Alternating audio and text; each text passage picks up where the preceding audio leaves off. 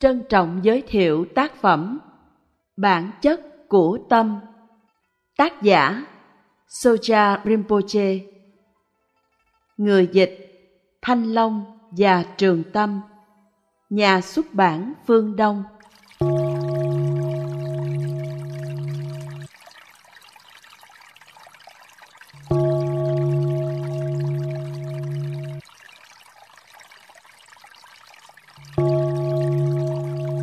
Sự hạn hẹp tối tâm vì bị nhốt kín trong cái lòng hạn hẹp tối tâm của bản ngã mà ta cho là cả vũ trụ rất ít người trong chúng ta khởi sự ngay cả tưởng đến một chiều không gian khác của thực tại Patrun Rinpoche kể cho chúng ta câu chuyện về một chú ếch già suốt đời sống trong một cái giếng ẩm. Một ngày kia, có con ếch từ ngoài biển vào thăm nó. Nó hỏi, anh từ đâu đến? Từ biển. Biển của anh to bao nhiêu? To khổng lồ. Anh muốn nói là bằng cỡ chừng phần tư cái giếng của tôi đây chứ gì? Không, lớn hơn cơ. Lớn hơn à? Vậy thì bằng nửa cái giếng của tôi không? Không, lớn nữa kia. Thế chẳng nhẽ lại bằng cả cái giếng của tôi à? Không có thể so sánh được. Chuyện vô lý, tôi phải đi xem cho tận con mắt. Chúng cùng đi. Khi con ếch ở giếng trong thế đại dương, nó bị một cú sốc kinh hoàng tới nỗi nó nổ tung ra thành từng mảnh. Phần lớn những hoài niệm tuổi thơ tôi về Tây Tạng đã phai tàn, nhưng có hai thời điểm mà tôi không bao giờ quên. Đó là khi thầy tôi, Chamyang Kinse, khải thị cho tôi đi vào bản chất cốt tủy, uy nguyên và sâu xa nhất của tâm tôi – Lúc đầu, tôi cảm thấy dè dặt không muốn tiết lộ những kinh nghiệm riêng tư này, vì ở Tây Tạng không bao giờ người ta làm chuyện đó. Nhưng các học trò, bạn bè tôi tin rằng nếu tôi nói ra thì có thể giúp đỡ nhiều người, và họ yêu cầu tôi, năn nỉ tôi viết về những kinh nghiệm ấy. Lần đầu tiên, nó xảy đến khi tôi khoảng 6-7 tuổi tại trong cái phòng đặc biệt mà thầy tôi ở. Trước một bức tranh lớn của tiền nhân thầy là Chamyang Khinche Wangpo. Đây là một hình dáng oai vệ nghiêm trang.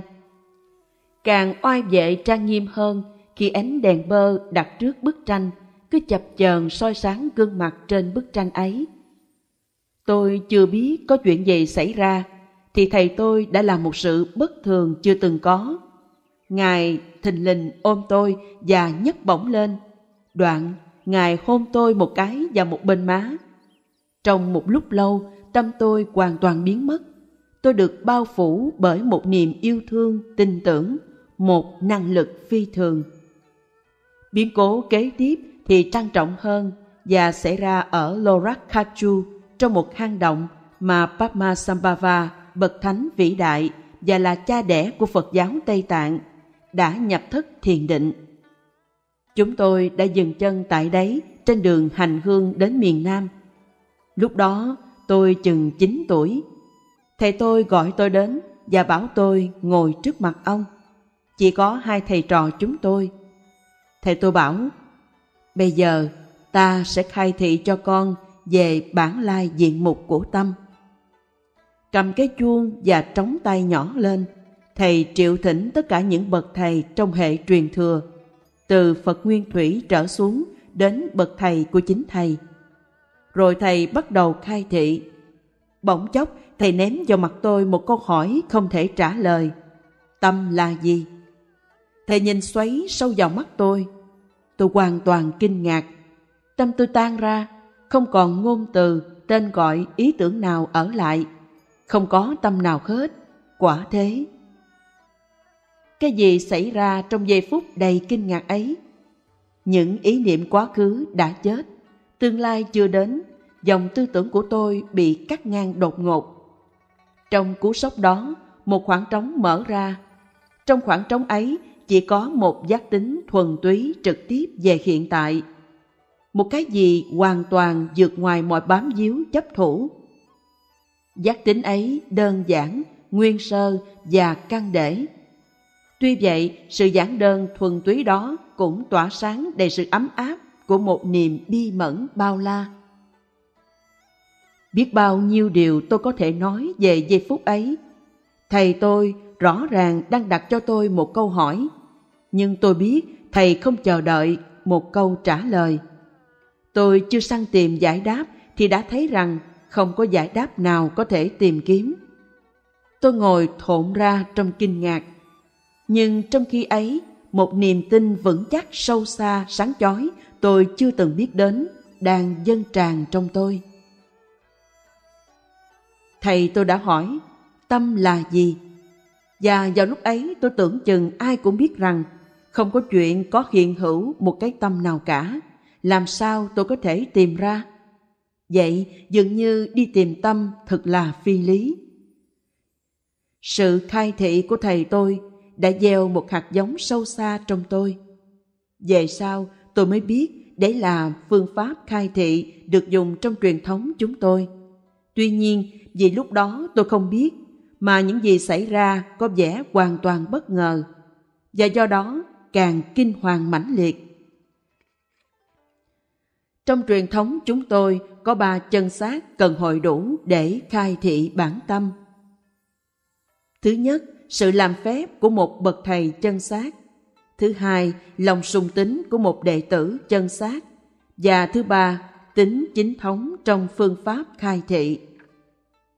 Tổng thống Mỹ không thể khai thị bản tâm cho bạn, mà cha hay mẹ bạn cũng không thể làm việc đó. Một người có quyền thế đến bao nhiêu cũng không ăn thua gì. Hoặc họ có yêu mến bạn bao nhiêu cũng không ăn thua gì. Việc khai thị chỉ có thể được thực hiện bởi một người đã hoàn toàn thực chứng và có sự ban phép và kinh nghiệm thuộc trong hệ phái truyền thừa. Và bạn, người học trò, phải tìm ra và luôn luôn hàm dưỡng cái tri kiến khoáng đạt thênh thang ấy. Niềm hăng say, nhiệt tình và sự tôn trọng nó sẽ làm biến đổi cả bầu không khí trong tâm bạn. Làm bạn sẵn sàng đón nhận sự khai thị. Đây là điều mà ta gọi là lòng sùng tính. Nếu không có lòng sùng tính thì thầy có khai thị trò cũng không nhận ra. Sự khai thị bản tâm chỉ có thể thực hiện khi cả thầy lẫn trò cùng thể nhập cái kinh nghiệm ấy. Chỉ trong sự giao cảm giữa tâm và trí ấy, người môn sinh mới trực ngộ được. Phương pháp khai thị cũng vô cùng quan trọng.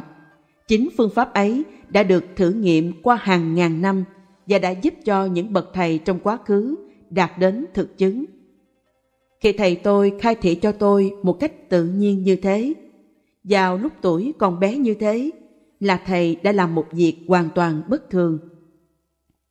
Thông thường thì việc khai thị xảy ra muộn hơn nhiều, khi người đệ tử đã trải qua những thực tập thiền định và thanh luyện tâm ý.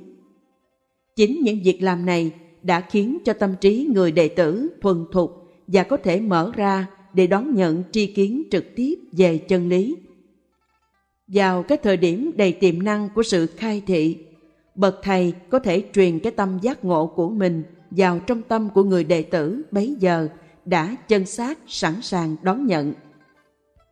Bậc thầy làm cái việc khai thị cho trò thấy Phật thật là gì. Nói cách khác là đánh thức trò thấy sự hiện diện sống động của tuệ giác nội tâm. Trong kinh nghiệm ấy thì Phật tức bản tâm của người đệ tử và tâm giác ngộ của bậc thầy tan hòa thành một. Khi ấy, người học trò nhận ra trong một niềm tri ân vô bờ bến rằng không còn nghi ngờ gì nữa giữa thầy và trò, giữa tâm giác ngộ của bậc thầy và bản tâm người đệ tử. Không có và chưa bao giờ có sự ngăn cách nào cả. Dodgem Rinpoche trong bài ca chứng đạo nổi tiếng của Ngài đã viết Tuệ giác về cái bây giờ chính là Phật thật. Trong tâm trạng cởi mở, hài lòng, tôi gặp Thầy trong tim tôi. Khi ta nhận chân được rằng cái tâm bản nhiên bất tận đó chính là Thầy, thì không cần bám víu, chấp thủ, cầu khẩn, khóc than, chỉ cần an trú thoải mái trong trạng thái tự nhiên như nhiên ấy. là ta có được phúc lạc của giải thoát. Khi bạn đã nhận chân toàn triệt rằng tự tính của tâm bạn cũng giống như của thầy, thì từ đấy trở đi bạn và thầy không bao giờ ngăn cách. Vì thầy là một với tâm bản nhiên của bạn, luôn luôn hiện tiền. Có lẽ bạn còn nhớ Lama Satan khi sắp chết và được hỏi có muốn gọi bậc thầy đến bên giường không?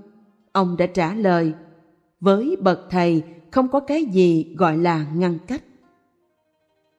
Khi nào bạn thấy được như Lama Satan rằng thầy và mình không từng xa nhau, thì một niềm tri ân vô bờ bến, một cảm thức úy phục và kính lễ nảy sinh trong bạn. Dechom Rinpoche gọi đó là sự kính lễ của tri kiến. Đó là một niềm sùng kính luôn phát tự nhiên do ngộ được cái tri kiến về bản tâm.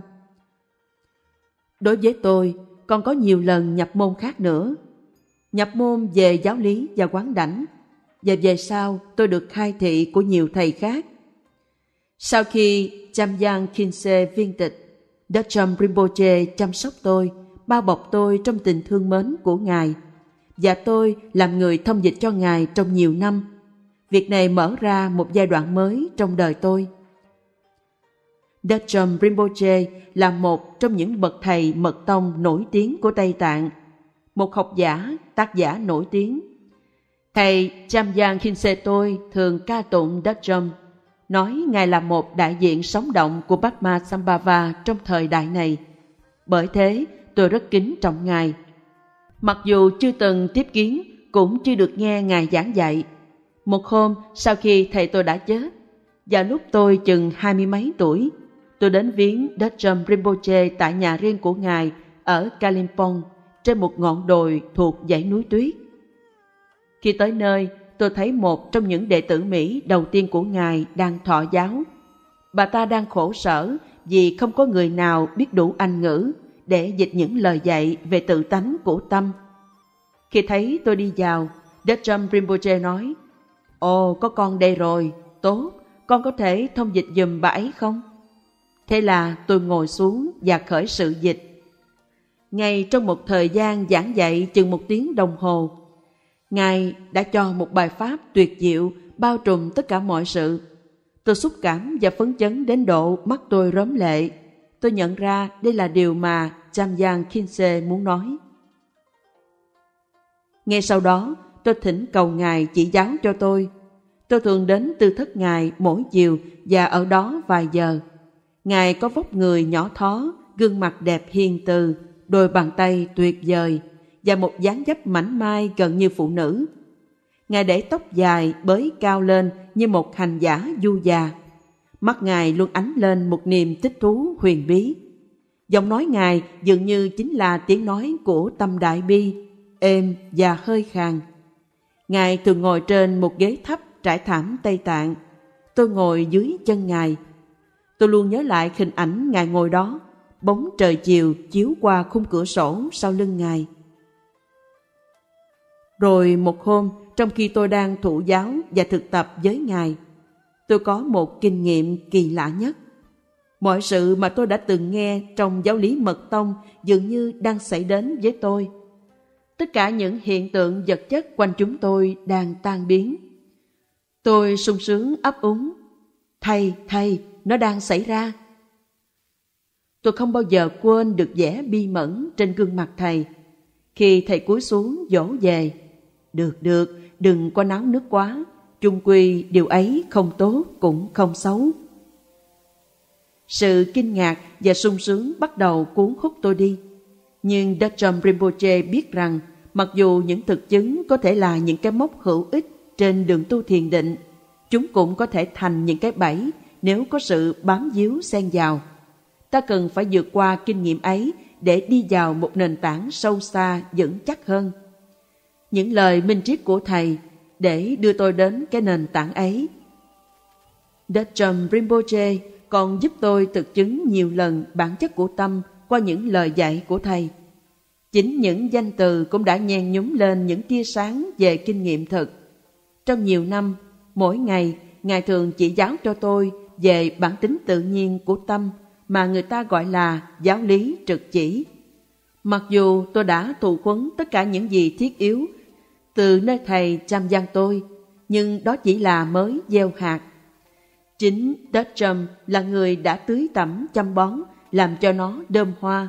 Và khi tôi khởi sự ra giảng dạy, thì chính tấm gương thầy Dutcham đã gợi cảm hứng cho tôi nhiều nhất.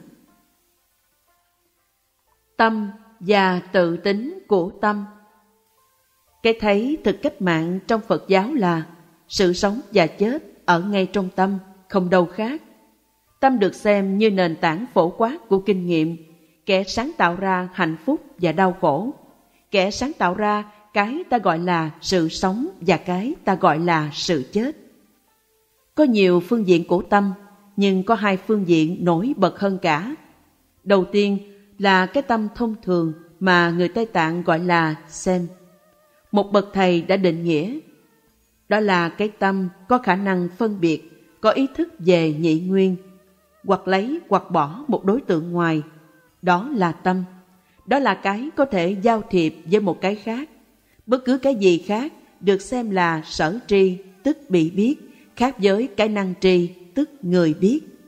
Xem là cái tâm suy nghĩ, tâm nhị nguyên, phân biệt, chỉ có thể vận hành tương quan với một điểm quy chiếu ở ngoài, bị nhận lầm và chỉ là một cái bóng được chiếu ra.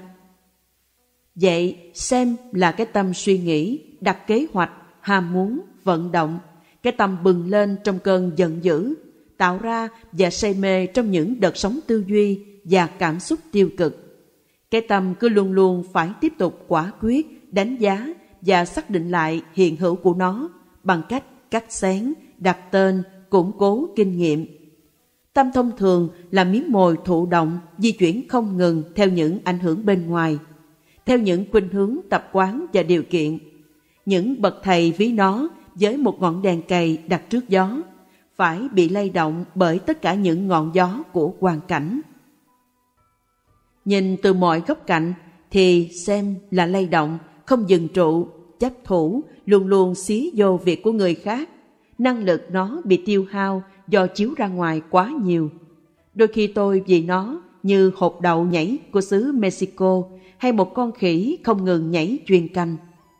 Tuy vậy, nhìn một cách khác, thì tâm thông thường có một tính cố định cùng nhục giả tạm, một tính trơ lì tự về và tự mãn, một sự bình thản lạnh lùng của thói quen ăn sâu, xem lấu cá như một chính trị gia quỷ quyệt, hoài nghi, nhiều mưu mô lừa dối và tinh vi với những trò lừa gạt. Cham Giang xe đã viết, chính trong kinh nghiệm của Sam, cái tâm hỗn mang vô trật tự này mà chúng ta chịu những đổi thay và chết chóc. Nhưng còn có bản tính tự nhiên của tâm, tính chất sâu xa của nó, cái tuyệt đối không dính tới đổi thay và chết chóc.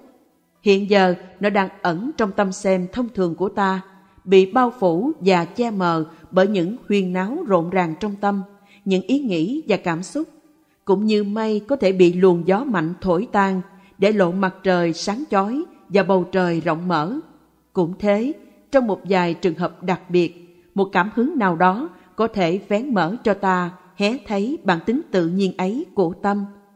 Những sự hé thấy này có nhiều mức độ cạn sâu, song đều đem lại cho ta một ít tuệ giác, ý nghĩa và giải thoát tự do.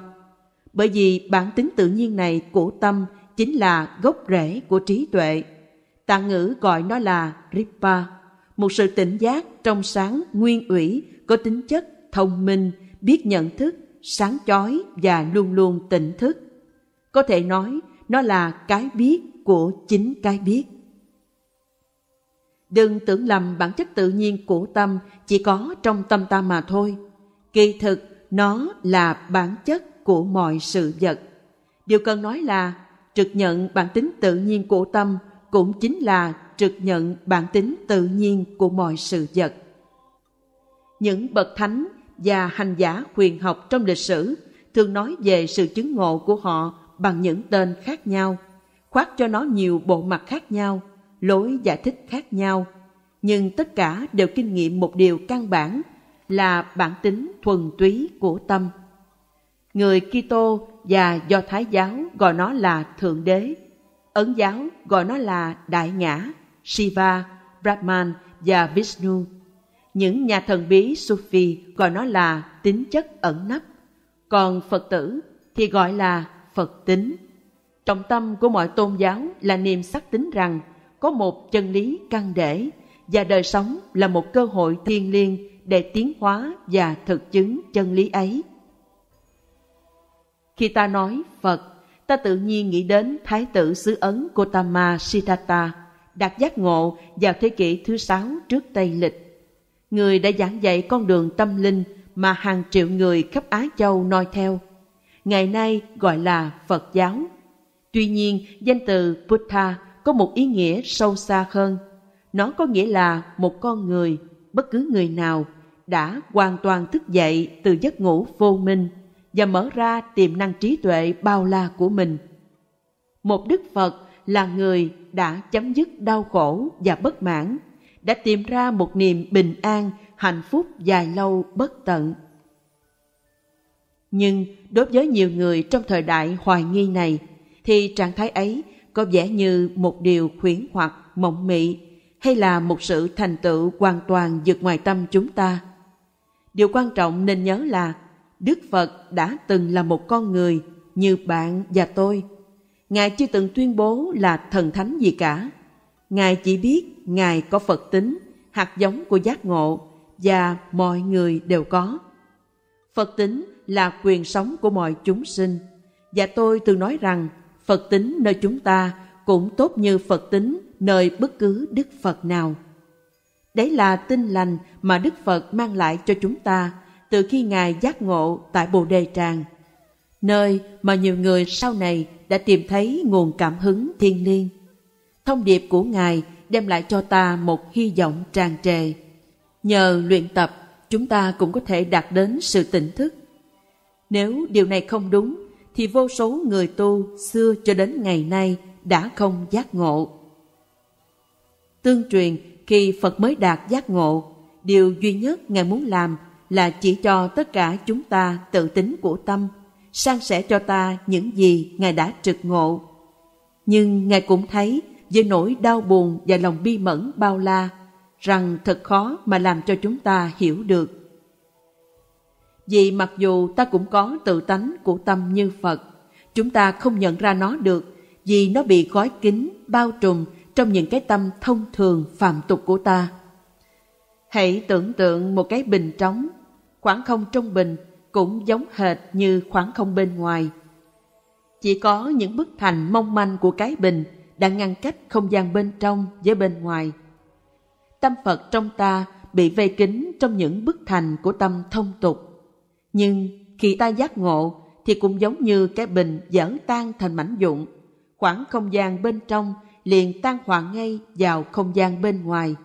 Cả hai trở thành một. Ngay lúc đó và tại chỗ đó, ta trực nhận được rằng chúng chưa từng bao giờ có sự ngăn cách hay sai khác. Chúng vẫn luôn luôn là một. Bầu trời và những đám mây bởi thế, dù đời ta có thế nào đi nữa, Phật tính của ta vẫn luôn luôn ở đấy, và nó luôn luôn toàn hảo. Ngay cả chư Phật với trí tuệ vô biên cũng không thể làm cho nó tốt hơn được. Và chúng sinh với tất cả vô minh có vẻ bất tận cũng không thể làm cho nó lắm lem. Tính bản nhiên của chúng ta có thể ví như bầu trời, và sự mờ mịt của tâm thông tục giống như mây có những ngày bầu trời hoàn toàn bị mây phủ kín. Khi ấy, nếu nằm xuống đất mà nhìn lên, thì ta thật khó mà tin nổi. Trên trời còn có cái gì khác ngoài mây ra. Nhưng chỉ cần bay trong một chiếc phi cơ, ta sẽ thấy tích trên cao xa nữa là một vùng trời xanh trong bao la vô tận. Từ đấy mà nhìn xuống thì thấy những đám mây mà khi ở dưới đất ta tưởng là tất cả mọi sự thật xa xăm nhỏ bé làm sao. Ta phải cố nhớ luôn luôn rằng những đám mây không phải là bầu trời và không thuộc về bầu trời. Chúng chỉ lơ lửng giữa từng không và đi qua với kiểu hơi lố bịch, không lệ thuộc vào đâu nhưng chúng không bao giờ có thể để dấu vết làm lấm lem nền trời. Vậy thì Phật tính ấy đích thực nằm ở đâu? Nó nằm ngay nơi tự tính của tâm, cái tự tính được ví như bầu trời ấy. Hoàn toàn cởi mở, tự do, vô biên. Phật tính ấy thật đơn giản, tự nhiên như nhiên tới nỗi, không bao giờ có thể trở thành phức tạp, hư hỏng hay bị nhiễm ô. Nó thuần tịnh tới nỗi vượt ngoài cả ý niệm dơ sạch. Nhưng nói về tự tính của tâm ví như bầu trời ấy chỉ là một ẩn dụ để giúp ta bắt đầu tưởng tượng được tính chất vô biên bao trùm tất cả của nó. Vì Phật tính có một tính chất mà bầu trời không có được, đó là tính sáng chói của tỉnh thức. Như có câu, đó là cái giác tính hiện tiền không lỗi nơi bạn, biết nhận thức mà vẫn trống rỗng, giản đơn mà sáng suốt. Dacham Rinpoche đã viết không lời nào có thể mô tả, không ví dụ nào để chỉ rõ. Sinh tử không làm nó xấu hơn, niết bàn không làm nó tốt hơn. Nó chưa từng sinh, nó chưa từng diệt, chưa từng giải thoát, chưa từng mê lầm, chưa từng có cũng chưa từng không. Nó không có một giới hạn nào, không thể xếp nó vào một phạm trù nào cả. Nyosun Ken Rinpoche đã nói, sâu xa vắng lặng thoát mọi rắc rối, sáng suốt không do kết hợp mà thành, vượt ngoài tâm phân biệt đặt tên. Đấy là tâm sâu xa của những đấng chiến thắng. Trong đó không một vật gì phải vứt ra, cũng không một vật gì cần thêm vào. Đấy thuần là cái vô nhiễm, đang nhìn vào chính nó một cách tự nhiên. Bốn lỗi Tại sao người ta khó thấy, ngay cả cái chuyện nghĩ đến chiều sâu và vẻ sáng chói của tự tính tâm? Tại sao đối với nhiều người, đấy dường như là một ý niệm lạ lùng vô lối? Giáo lý nói đến bốn lỗi ngăn cản chúng ta không trực nhận được bản tâm ngay bây giờ. Thứ nhất, tự tính tâm quá gần gũi, đến nỗi ta khó nhận ra, cũng như ta không thể nhìn chính cái mặt của mình – tâm cũng thấy rất khó nhìn vào tự tính của chính nó. Thứ hai, nó quá sâu xa, chúng ta khó dò thấu. Ta không thể biết tâm ta sâu tới mức nào, nếu biết ta đã ngộ một phần nào tự tính của nó. Thứ ba, nó quá dễ, ta không tin nổi. Điều duy nhất ta cần làm là an trú trong sự tỉnh giác sơ nguyên thuần túy của tự tính tâm, cả luôn luôn có mặt hiện tiền. Thứ tư, nó quá kỳ tuyệt, ta không dung chứa nổi. Nội một tính chất bao la của nó cũng quá lớn rộng, không lọt được vào lối suy nghĩ hẹp hòi của tâm ta. Ta không thể tin nổi, cũng không thể tưởng tượng nổi rằng giác ngộ lại là bản chất thực sự của tâm chúng ta. Nếu sự phân tích trên đây về bốn lỗi đã đúng trong nền văn minh Tây Tạng, một nền văn minh hầu như dành trọn cho sự nghiệp giác ngộ, thì nó lại càng đúng xiết bao ở trong nền văn minh tân tiến hiện nay. Một nền văn minh dành phần lớn cho sự nghiệp tôn thờ ảo tưởng. Không bao giờ ở Tây Phương có một thông tin tổng quát nào về bản chất của tâm. Văn sĩ và những nhà trí thức chưa từng đề cập tới nó. Những triết gia hiện đại không bàn về nó một cách trực tiếp. Đa số khoa học gia hoàn toàn phủ nhận sự hiện hữu của nó nó không có chỗ đứng trong văn hóa nhân gian. Không ai ca hát về nó, không ai nói về trong những vở kịch. Nó không có trên truyền hình. Chúng ta thực sự được giáo dục để tin rằng không có gì có thực ngoài ra là những cái ta có thể nhận thức được bằng những giác quan thông thường của chúng ta. Mặc dù sự chối bỏ toàn diện ấy về hiện hữu của tự tính tâm, chúng ta vẫn thỉnh thoảng thoáng thấy được nó những thoáng thấy ấy được cảm hứng bởi một khúc nhạc hay, bởi thiên nhiên hoặc bởi một sự cố nhỏ nhặt thường ngày. Chúng có thể phát sinh khi ngắm tuyết rơi hay nhìn mặt trời lên sau dãy núi, hay ngắm một tia nắng rơi vào phòng. Những giây phút của sự thắp sáng, của bình an và hạnh phúc ấy vẫn thường xảy đến với tất cả chúng ta và một cách lạ lùng nó ở lại với chúng ta. Tôi nghĩ rằng chúng ta đôi khi cũng hiểu được lờ mờ những cái thoáng thế ấy. Nhưng nền văn hóa ngày nay không cung cấp cho ta một bối cảnh nào để có thể hiểu được chúng. Tệ hơn nữa là thiên hạ đã không khuyến khích chúng ta nên thám hiểm những cái thấy ấy và đào sâu xem nó từ đâu tới, mà lại còn bảo ta bằng cách vừa tinh vi vừa lộ liễu phải gạt nó ra ngoài. Không ai sẽ nghe ta một cách nghiêm túc nếu ta cố san sẻ kinh nghiệm ấy với họ. Bởi thế, ta thường tản lờ những gì có thể thực sự là kinh nghiệm mặc khải nhất trong đời ta, nếu ta hiểu được chúng. Đấy có lẽ là khía cạnh đen tối đáng buồn nhất của văn minh hiện đại. Vô minh và áp chế đối với sự thật là ai?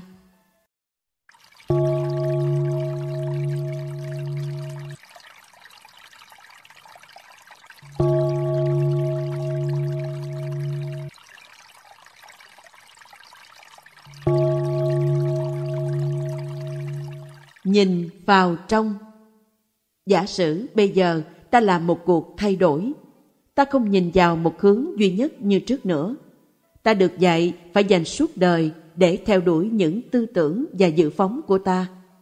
Ngay cả khi nói về tâm, thì ta cũng chỉ nói tới những ý tưởng và cảm xúc của nó. Và khi những nhà nghiên cứu khảo sát cái mà họ tưởng là tâm, thì họ cũng chỉ nhìn thấy những phóng ảnh của nó. Chưa từng có ai thực sự nhìn vào chính cái tâm, nền tảng từ đó tất cả những tư tưởng, ngôn từ khởi lên. Và điều này có những hậu quả bi thảm như Padma Sambhava đã nói. Ngay cả khi cái thường gọi là tâm được nhiều người bàn tới, nó vẫn không được hiểu thấu hoặc hiểu sai lạc một chiều.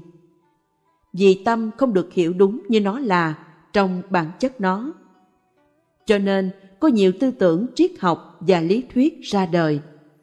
Lại vì người thường không hiểu được tâm, nên họ không nhận ra bản lai diện mục của họ và tiếp tục lang thang trong sáu nẻo luân hồi và ba cõi hữu mà kinh quá khổ đau.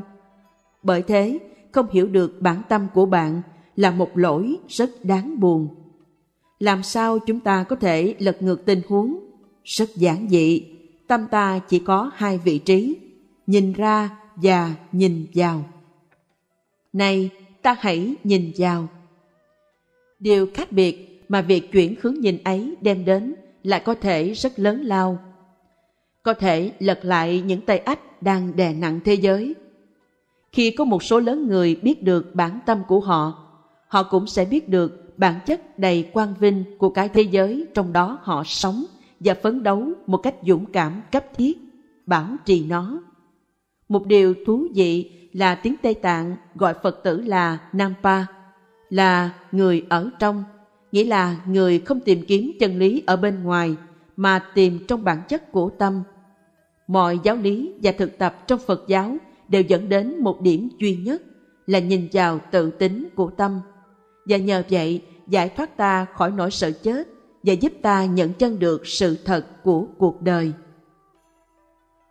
Việc nhìn vào trong tức nội quán, đòi hỏi ta phải có sự tế nhị sâu sắc và đức can đảm lớn lao một thay đổi tận gốc trong thái độ của ta đối với cuộc đời và tâm thức. Chúng ta đã quá ghiền nhìn ra ngoài, đến nỗi ta hầu như hoàn toàn mất liên lạc với bản thể sâu xa của ta. Chúng ta sợ phải nhìn vào trong, vì nền văn hóa chúng ta không cho ta biết một tí gì về những cái mà ta sẽ tìm gặp. Chúng ta lại còn nghĩ rằng nếu nhìn vào trong, ta sẽ có nguy cơ bị điên loạn Điều này là một trong những mánh khóe cuối cùng, hiệu lực nhất của bản ngã để ngăn cản ta khám phá bản chất chân thật của mình. Chúng ta đã làm cho đời sống trở nên cuồng nhiệt tới nỗi ta trừ khử mọi lâm le muốn nhìn vào trong. Cả đến ý nghĩ ngồi thiền cũng làm cho người ta sợ hãi. Khi nghe nói đến không hay vô ngã, họ tưởng là mình phải trải qua những trạng thái như bị ném ra khỏi con tàu vũ trụ để chơi vơi giữa khoảng không lạnh lẽo âm u. Thực không gì sai lạc sự thật hơn thế. Nhưng trong một thế giới dành trọn cho cuộc giải trí, thì sự im lặng và yên lặng làm cho ta sợ hãi. ta tự bảo vệ để tránh né chúng bằng sự khuyên náo và những công việc rộn ràng. Nhìn vào bản chất của tâm ta là chuyện chót bẹt mà ta dám làm. Đôi khi tôi nghĩ rằng chúng ta không muốn đặt câu hỏi nghiêm túc nào về ta là ai, vì sợ sẽ khám phá có một thực tại khác hơn sự thật hiện tại này. Sự khám phá ấy sẽ làm gì với cái kiểu sống của ta bấy lâu nay? Bạn bè, đồng nghiệp của ta sẽ phản ứng ra sao trước cái điều mà bây giờ ta mới biết? Kèm theo kiểu biết là trách nhiệm.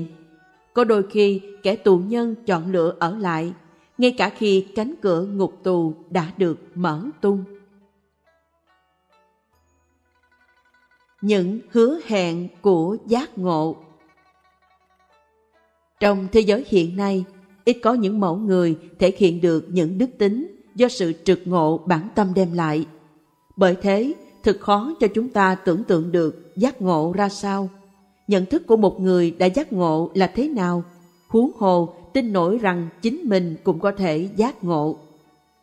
Mặc dù luôn luôn đề cao giá trị đời sống và tự do cá nhân, xã hội chúng ta kỳ thực xem chúng ta như những kẻ luôn bị ám ảnh bởi quyền lực, tiền và dục tính và bất cứ lúc nào cũng cần phải lôi kéo chú ý của ta ra khỏi sự chết chóc hay sự sống chân thật. Nếu có ai bảo cho ta biết hay nếu ta bắt đầu đánh hơi được tiềm năng sâu xa của mình thì ta không thể nào tin nổi chuyện ấy. Và khi ta động nghĩ tới việc là một cuộc chuyển hóa tâm linh, ta lại thấy rằng chỉ có những bậc thánh hiền trong quá khứ mới làm nổi điều ấy. Đức Dalai Lama thường nói đến sự thiếu niềm tự tôn trọng, tự thương lấy mình nơi nhiều người trong thế giới hiện nay. Bên dưới toàn bộ nhân sinh quan của ta là một sự cả quyết, có tính cách thần kinh loạn về những giới hạn của chúng ta.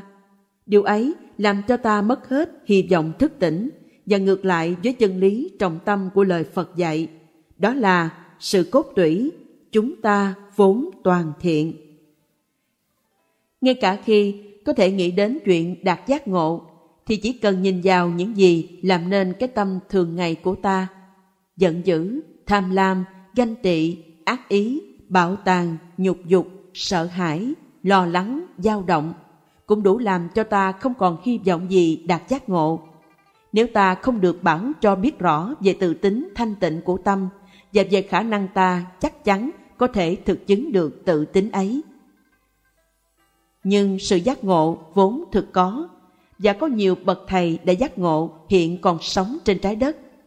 Khi bạn gặp được một vị như vậy, bạn sẽ xúc động tận tâm can và sẽ thấy rằng mọi danh từ như giác ngộ và trí tuệ mà lâu nay bạn tưởng chỉ là những ý niệm thì ra là có thực. Mặc dù đầy những nguy hiểm, thế giới này vẫn là một cõi thật hấp dẫn tâm thức Tây Phương đang dần mở ra trước những tri kiến khác nhau về thực tại. Những bậc thầy vĩ đại như Đức Dalai Lama và mẹ Teresa có thể được trông thấy trên màn ảnh truyền hình. Nhiều bậc thầy Đông Phương đang viếng thăm và giảng dạy giáo lý ở Tây Phương. Và những sách vở từ mọi truyền thống, huyền học đang càng ngày càng có nhiều độc giả. Tình trạng tuyệt vọng của hành tinh này đang dần dần đánh thức mọi người tỉnh dậy để thấy sự cấp thiết phải thay đổi trên một phạm vi rộng lớn có tính cách toàn cầu. Sự giác ngộ, như tôi đã nói, là có thực, và bất cứ ai trong mỗi chúng ta cũng có thể nếu được huấn luyện đúng cách và gặp đúng thời tiết nhân duyên sẽ trực nhận được tự tính tâm và nhờ thế biết được trong ta có cái bất tử và vĩnh viễn thuần tịnh. Đây là sự hứa hẹn trong mọi truyền thống huyền học của nhân loại và nhiều ngàn người đã và đang thực chứng điều đó. Điều kỳ diệu của sự hứa hẹn này là nó không phải là một cái gì thần kỳ, xa lạ gì cả. Nó không phải chỉ dành cho một số ít người xuất sắc được chọn lọc, mà dành cho toàn thể loài người. Và khi trực nhận được bản tâm, thì thấy như lời các thiền sư bảo, nó bình thường một cách kỳ lạ. Chân lý về tâm không phải là một cái gì rắc rối bí truyền. Nó kỳ thực là lương tri sâu xa.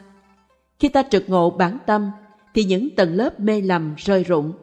thực sự không phải là bạn thành Phật, mà bạn chỉ có chấm dứt mê hoặc, hết bị ảo tưởng lừa dối. Và thành Phật không có nghĩa là thành một siêu nhân có nhiều quyền năng tâm linh, mà thành một con người đúng nghĩa. Một trong những truyền thống lớn của Phật giáo Tây Tạng gọi bản chất của tâm là trí tuệ của bình thường. Tôi phải nhắc lại lời này nhiều lần mới được. Tự tính chân thật của chúng ta với bản tính của mọi sự vật không phải là một cái gì lạ lùng. Điều mỉa mai là chính cái thế giới mà ta gọi là thường nhật ấy mới thật lạ lùng. Một màn ảo hóa ly kỳ tinh di của cái thấy mê lầm trong sinh tử. Chính cái thấy lạ lùng ấy đã làm ta mù mắt đối với bản tính tự nhiên, bình thường của tâm. Hãy thử tưởng tượng những vị Phật đang nhìn xuống chúng ta. Các ngài sẽ kinh ngạc đau buồn xiết bao để thấy sự khôn lanh chết người và tính phức tạp trong cái vô minh của chúng ta. Đôi khi, chính vì ta vẫn thường rắc rối một cách không cần thiết, mà khi được một bậc thầy khai thị bản tâm, ta không thể tin được rằng nó quá đơn giản như thế. Cái tâm thường ngày của ta bảo ta rằng không thể thế được, phải có cái gì khác hơn thế chứ. Chắc phải huy hoàng hơn, phải có nhiều hào quang xẹt xung quanh ta, có chư thiên với đầu tóc vàng ống bay lả tả từ trên trời xà xuống gặp ta mà loan tin. Thế là bạn đã được khai thị bản tâm rồi đấy. Hoàn toàn không có cái màn ấy đâu. Vì trong nền văn hóa chúng ta, chúng ta đã quen đánh giá tri thức quá cao, nên ta cứ tưởng rằng muốn giác ngộ thì cần phải có một trí thông minh phi thường. Tây Tạng có một ngạn ngữ rằng, nếu bạn quá thông minh, bạn có thể hụt mất hoàn toàn cái cốt tủy. Patrun Rinpoche đã nói, cái tâm duy lý có vẻ hay đấy, nhưng chính nó là hạt giống của mê lầm. Con người có thể bị ám ảnh bởi chính những lý thuyết của mình và hụt mất cái cốt tủy trong mọi sự. Ở Tây Tạng chúng tôi thường nói, lý thuyết giống như những biến vá trên chiếc áo, có ngày cũng phải cũ mòn. Tôi xin kể cho bạn nghe một mẫu chuyện lý thú. Một bậc thầy vĩ đại vào thế kỷ trước, có một người đệ tử rất ngu đần. Ông đã giảng dạy nhiều lần, cố khai thị cho y trực ngộ bản tâm mà y vẫn không ngộ. Cuối cùng, bậc thầy nổi giận bảo, Này, ngươi hãy mang bao lúa mạch này đi lên trên đỉnh núi xa kia, nhưng không được dừng lại nghỉ. Phải đi một mạch cho tới đỉnh núi. Người đệ tử tuy ngu đần, song có lòng sùng kính và hoàn toàn tin tưởng nơi thầy, nên đã làm y như lời thầy dạy. Bao lúa rất nặng, nhưng y vẫn mang lên núi, không dám dừng lại nghỉ. Y cứ đi mãi, đi mãi, và cái bao mỗi lúc một nặng thêm. Y phải mất một thời gian dài, và cuối cùng khi lên tới đỉnh núi, y thả cái bao ngồi phịch xuống đất, kiệt sức vì mệt nhọc, nhưng bắt đầu thư giãn, nhẹ nhàng. Y cảm thấy gió núi mát lạnh trên mặt. Tất cả sự trơ lì đối với giác ngộ nơi y bỗng tan biến, cùng với cái tâm thường ngày của y. Mọi sự dường như ngừng phát lại. Ngay lúc ấy, y thình lình trực ngộ bản tâm. Y nghĩ, Ồ, thì ra đây là cái mà thầy đã chỉ cho ta bấy lâu nay. Y chạy xuống núi trở về và trái với mọi quy ước thường ngày, y đâm sầm vào phòng thầy. Con nghĩ rằng con đã được nó, con thực sự đã được nó. Vị thầy mỉm cười để cảm thông nhìn y mà nói, thế là con đã có một chuyến leo núi thú vị đấy chứ. Ngay cả bạn, bất kể bạn là ai, cũng có thể có cái kinh nghiệm mà người môn đệ kia đã gặp trên đỉnh núi. Và chính cái kinh nghiệm ấy sẽ đem lại cho bạn đức tính vô úy để điều đình với sống chết. Nhưng vì là cách tốt nhất, nhanh nhất và hiệu nghiệm nhất để khởi hành đi tìm nó. Bước đầu tiên là thực tập thiền định. Chính thiền định dần dần thanh lọc cái tâm thường ngày, lột mặt nạ nó, làm cho kiệt quệ những ảo tưởng và tập quán của nó để chúng ta có thể vào đúng thời tiết trực nhận ra ta là ai. Trên 2.500 năm về trước, một người đã đi tìm chân lý trong nhiều đời kiếp, đi đến một chỗ thanh vắng miền Bắc Ấn và ngồi dưới một bóng cây. người ấy tiếp tục ngồi dưới cây với một tâm cả quyết vô biên và thề sẽ không đứng dậy nếu không tìm ra chân lý. Tương truyền vào lúc hoàng hôn, người ấy đã chiến thắng tất cả những năng lực hắc ám của mê vọng. Và bình minh hôm sau, khi Ngô Sâu Mai xuất hiện trên nền trời, người ấy đã được đền bù cho lòng kiên nhẫn trường kỳ, cho kỷ luật và sự tập trung toàn hảo của mình bằng sự chứng đắc tuệ giác, cái mục đích tối thượng của đời người. Vào giây phút thiên liêng ấy, trái đất cũng phải rùng mình, như thể say sưa trong niềm phúc lạc. Và kinh điển đã ghi rằng, không ai trong giờ phút ấy, ở bất cứ đâu, nổi giận hay ốm đau, buồn khổ, không ai làm ác, không ai kiêu căng ngã mạn, thế giới trở nên hoàn toàn thanh tịnh, dường như vừa thể đạt tới sự toàn thiện. Con người ấy được biết dưới danh hiệu là Đức Phật. Thầy Nhất Hạnh đã mô tả sự giác ngộ của Phật bằng những lời đẹp đẽ như sau. Gotama cảm thấy như thể là cái ngục tù giam giữ mình cả ngàn đời vừa mới mở tung. Vô minh chính là người giữ ngục. Vì vô minh, tâm người đã bị che mờ, hệt như trăng sao bị mây che trong bầu trời giông bão, bị vây bủa bởi nhiều làn sóng vọng tưởng bất tận. Tâm ta đã cắt xén thực tại một cách sai lầm, thành ra chủ thể và đối tượng ta và người, hữu và phi hữu, sinh và tử, và do phân biệt khởi lên tà kiến. Đó là những ngục tù của thọ, ái, thủ và khẩu. Nỗi khổ sinh già bệnh chết chỉ làm cho vách tường nhà tù dày thêm. Điều duy nhất phải làm là tóm lấy kẻ giữ ngục mà nhìn vào mặt thật của y. Kẻ giữ ngục chính là vô minh. Khi kẻ giữ ngục đã bỏ đi, thì nhà tù sẽ tan biến và không bao giờ được xây trở lại. Những gì Phật thấy là sự không biết bản tâm chính là nguồn gốc của tất cả đau khổ trong sinh tử và nguồn gốc của vô minh chính là khuynh hướng sao lãng của tâm ta. Cái khuynh hướng đã thành thói quen khó gỡ. Chấm dứt cái tâm lơ đệnh ấy chính là chấm dứt sinh tử. Và chìa khóa đưa đến sự chấm dứt là đưa tâm về nhà. Trở về bản tính chân thật của nó nhờ sự thực tập thiền định. Đức Phật ngồi trên đất với cung cách khiêm hạ bình an, trên cao và quanh Ngài là trời đất bao la, như thể chỉ cho ta rằng trong khi thiền định, bạn nên ngồi với một tâm thái rộng mở khoáng đạt như bầu trời, mà đồng thời vẫn hiện diện có nền tảng vững vàng trên mặt đất. Bầu trời là bản tính tuyệt đối của chúng ta, vốn không có rào cản, không biên giới. Còn mặt đất là thực tại của chúng ta, hoàn cảnh tương đối và thường nhật của ta. dáng ngồi khi ta thiền định có nghĩa rằng ta đang nối cái tuyệt đối với tương đối, trời và đất, như đôi cánh của một con chim, thể nhập cái bản tâm bất tử như bầu trời, với cái bản chất phù sa khả loại của ta như đất. Năng khiếu tập thiền định là năng khiếu vĩ đại nhất mà bạn có thể tự đem lại cho mình trên cuộc đời này. Vì chỉ nhờ thiền định, bạn mới có thể khởi hành cuộc hành trình đi tìm bản chất chân thực của bạn. Và nhờ vậy tìm thấy niềm tin vững chãi mà bạn cần để sống tốt đẹp và chết tốt đẹp. Thiền định chính là con đường đưa đến tuệ giác. Luyện tâm Có rất nhiều cách trình bày về thiền định và có lẽ tôi đã giảng dạy cả ngàn lần về thiền, nhưng mỗi lần một khác, và mỗi lần nó đều trực tiếp và mới mẻ. May thay, ta sống trong một thời đại mà tất cả mọi người trên thế giới đều quen thuộc với thiền định. Càng ngày thiền càng được chấp nhận như một lối tập luyện, bỏ qua và vượt trên tất cả những hàng rào văn hóa và tín ngưỡng, giúp hành giả thiết lập một tiếp xúc thẳng với sự thật của bản thể họ. Đây là một luyện tập vượt ngoài giáo điều của các tôn giáo và là tinh túy của tôn giáo. Thông thường, chúng ta lãng phí đời mình, lạc ra ngoài cái ngã chân thật của ta trong những hoạt động bất tận. Thiền trái lại là phương pháp đưa ta trở về chính mình.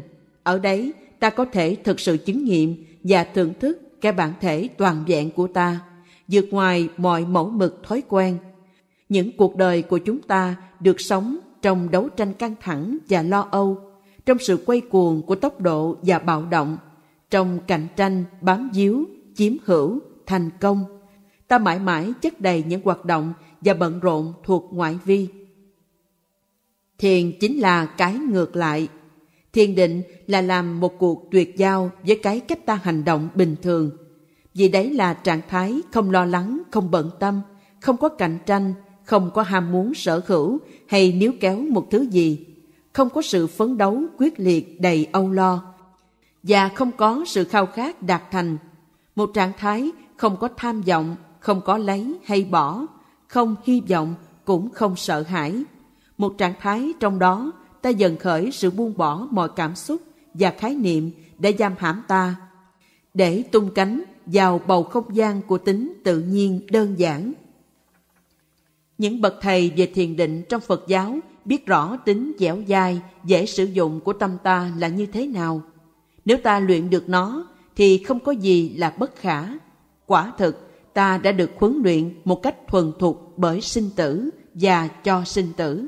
Được luyện để nổi ghen tuông, được luyện để bám díu chấp thủ, được luyện để lo âu phiền muộn, thất vọng thèm khát, được luyện để phản ứng lại một cách tức giận đối với bất cứ gì khiêu khích chúng ta. Thực vậy, chúng ta được luyện thuần thục tới mức độ mà những cảm xúc tiêu cực ấy khởi lên một cách tự nhiên. Chúng ta không cần cố gắng làm cho chúng phát sinh ra. Bởi thế, mọi sự đều là vấn đề huấn luyện và năng lực của thói quen. Nếu tâm chuyên chú vào sự nghiệp vô minh, thì ta sẽ thấy nó trở thành một chúa tể của vô minh, chuyên viên nghiện ngập tinh vi và mềm dẻo trong thói nô lệ của nó. Nếu tâm chuyên chú vào thiền định, vào sự nghiệp tự giải thoát ra khỏi ảo tưởng, thì ta sẽ thấy với thời gian, kiên nhẫn, kỷ luật và luyện đúng, tâm ra khởi sự mở gút và biết được niềm phúc lạc và trong sáng nguyên ủy của nó. Luyện tâm tuyệt nhiên không có nghĩa là gượng ép, ức chế nó hay tẩy não cái tâm. Luyện tâm là trước hết thấy được một cách trực tiếp và cụ thể tâm thực sự vận hành như thế nào một kiểu biết mà ta có thể rút từ những giáo lý tâm linh và qua kinh nghiệm của mình trong sự thực hành thiền định rồi bạn có thể dùng sự hiểu biết ấy để thuần hóa cái tâm và làm việc với nó một cách khéo léo làm cho nó càng ngày nhu nhuyến để bạn có thể trở thành chủ nhân của chính tâm mình và sử dụng nó cho cứu cánh viên mãn và lợi lạc nhất Bậc thầy Santideva vào thế kỷ thứ 8 đã nói Nếu buộc chặt con voi tâm bằng sợi dây chánh niệm thì mọi sợ hãi tan biến, hạnh phúc toàn dạng đến với ta. Tất cả kẻ thù, cọp, sư tử, voi, gấu, rắn, những cảm xúc, tất cả ngục tốt ở địa ngục, ngạ quỷ, những sự khủng khiếp, tất cả thứ ấy đều bị trói nhờ bạn đã làm chủ được tâm. Hàng phục một tâm ấy thì mọi sự đều được hàng phục. Vì do tâm mà có ra mọi sợ hãi và vô lượng khổ đau. Cũng như một văn sĩ sau nhiều năm dày công học hỏi mới có được cách diễn đạt tự nhiên, hoặc như một vũ công chỉ thành đạt nhờ nỗ lực lớn và kiên nhẫn. Cũng thế, khi bạn bắt đầu hiểu được thiền định sẽ đưa bạn tới đâu, thì bạn sẽ xem nó như sự nghiệp lớn nhất của đời mình – nó đòi hỏi ở bạn một sự kiên trì sâu xa, lòng hăng hái, trí thông minh và kỷ luật. Trọng tâm của thiền định Mục đích thiền định là để làm thức dậy trong ta cái tự tính của tâm giống như bầu trời ấy và để cho ta thấy bản lai diện mục của ta. Tính giác không thay đổi nơi ta. Cái nằm đằng sau toàn thể sự sống và chết trong cái yên lặng và im lặng của thiền, ta thoáng thấy và quay về với sự tự tính sâu xa ấy. Cái mà từ quá lâu ta đã không thấy được giữa những bận rộn và sao lãng của tâm. Có phải lạ lùng là tâm ta không thể ở yên lâu hơn chốc lát mà không theo đuổi bám díu một lối sao lãng nào đó. Nó bất an, rộn ràng tới nỗi. Lắm lúc tôi nghĩ rằng sống trong một đô thị tân tiến là ta đã giống như những linh hồn bị dày vò trong trạng thái trung gian sau khi chết. Lúc mà tâm theo tử thư được mô tả là vô cùng sao xuyến. Theo tài liệu đáng tin thì hết 13% người Mỹ mắc phải chứng rối loạn thần kinh. Điều ấy nói gì về cách sống của chúng ta? Chúng ta bị phân đoạn thành quá nhiều phương diện khác nhau. Chúng ta không biết mình thật sự là ai. Hay ta nên đồng hóa mình với phương diện nào? Nên tin tưởng cái gì? Quá nhiều tiếng nói mâu thuẫn, nhiều mệnh lệnh và cảm thức khác nhau giành giật quyền kiểm soát đời sống nội tâm ta. Đến nỗi ta tự thấy mình rã rời ra từng mảnh ở khắp mọi nơi, mọi hướng, không còn ai ở nhà. Thiền định như vậy chính là đem tâm trở về nhà. Trong giáo lý Phật, chúng ta nói có ba việc làm nên sự khác nhau sự tu thiền của bạn. Hoặc để đem lại thoải mái, bình an tạm thời, hoặc để đưa đến tự giác, giác tha. Ba việc đó gọi là tốt ở chặng đầu, chặng giữa và chặng cuối. Tốt ở chặng đầu bắt nguồn từ cái ý thức rằng chúng ta và mọi khẩu tình tự căn để đều có Phật tính. Tinh chất sâu xa nhất của ta và trực ngộ được nó thì thoát khỏi vô minh và chấm dứt vĩnh viễn mọi đau khổ.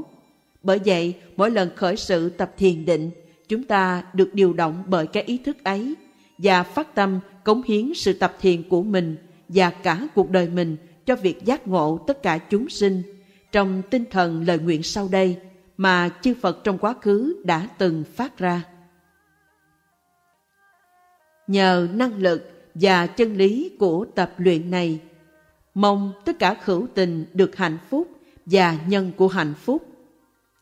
Mong tất cả đều thoát khổ đau và nhân của khổ đau.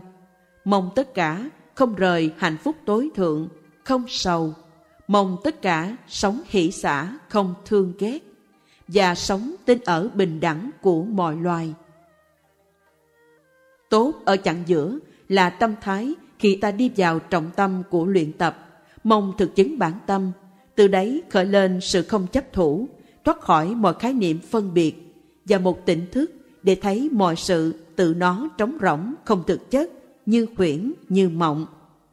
Tốt ở chặng cuối là cách ta kết thúc thời thiền tập bằng sự hồi hướng tất cả công đức với lời cầu nguyện thành khiết như sau. Mong rằng bất cứ công đức gì có được do thời thiền tập này đều hướng về sự giác ngộ tất cả khẩu tình. Mong rằng nó trở thành một giọt nước trong biển công hạnh của chư Phật, đang làm việc không biết mệt để giải thoát tất cả chúng sinh. Công đức là công năng tích cực và lợi lạc, niềm bình an hạnh phúc mà sự tu tập thiền định của bạn tỏa chiếu ra. Bạn cống hiến công đức ấy cho sự an lạc lâu dài của hữu tình, cho sự giác ngộ của chúng. Gần hơn thì bạn hồi hướng cầu nguyện cho hòa bình thế giới, cho mọi người thoát khỏi thiếu thốn bệnh tật, được sức khỏe và hạnh phúc lâu bền. Rồi khi nhận thức bản chất mộng huyễn của thực tại, bạn tư duy rằng trong ý nghĩa sâu kín nhất thì bạn, người hồi hướng, những chúng sinh mà bạn cống hiến công đức và chính các hành vi hồi hướng, cả ba thứ đều trống rỗng, huyễn hóa. Điều này được nói trong giáo lý là để niêm phong thời thiền định. Bảo đảm sao không cho một giọt nào của công năng thuần tịnh của nó bị rò rỉ và để chắc chắn không một chút công đức nào của sự thực hành là bị lãng phí.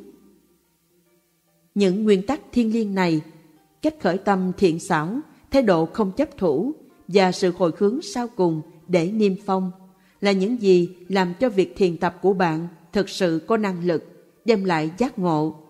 Ba nguyên lý này được Longchenpa, bậc thầy Tây Tạng mô tả là trái tim, con mắt và sức sống của sự thực hành chân chính. Như Nyosun Kempo đã nói, muốn đạt toàn giác, nhiều hơn thế thì dư mà ít hơn thì thiếu.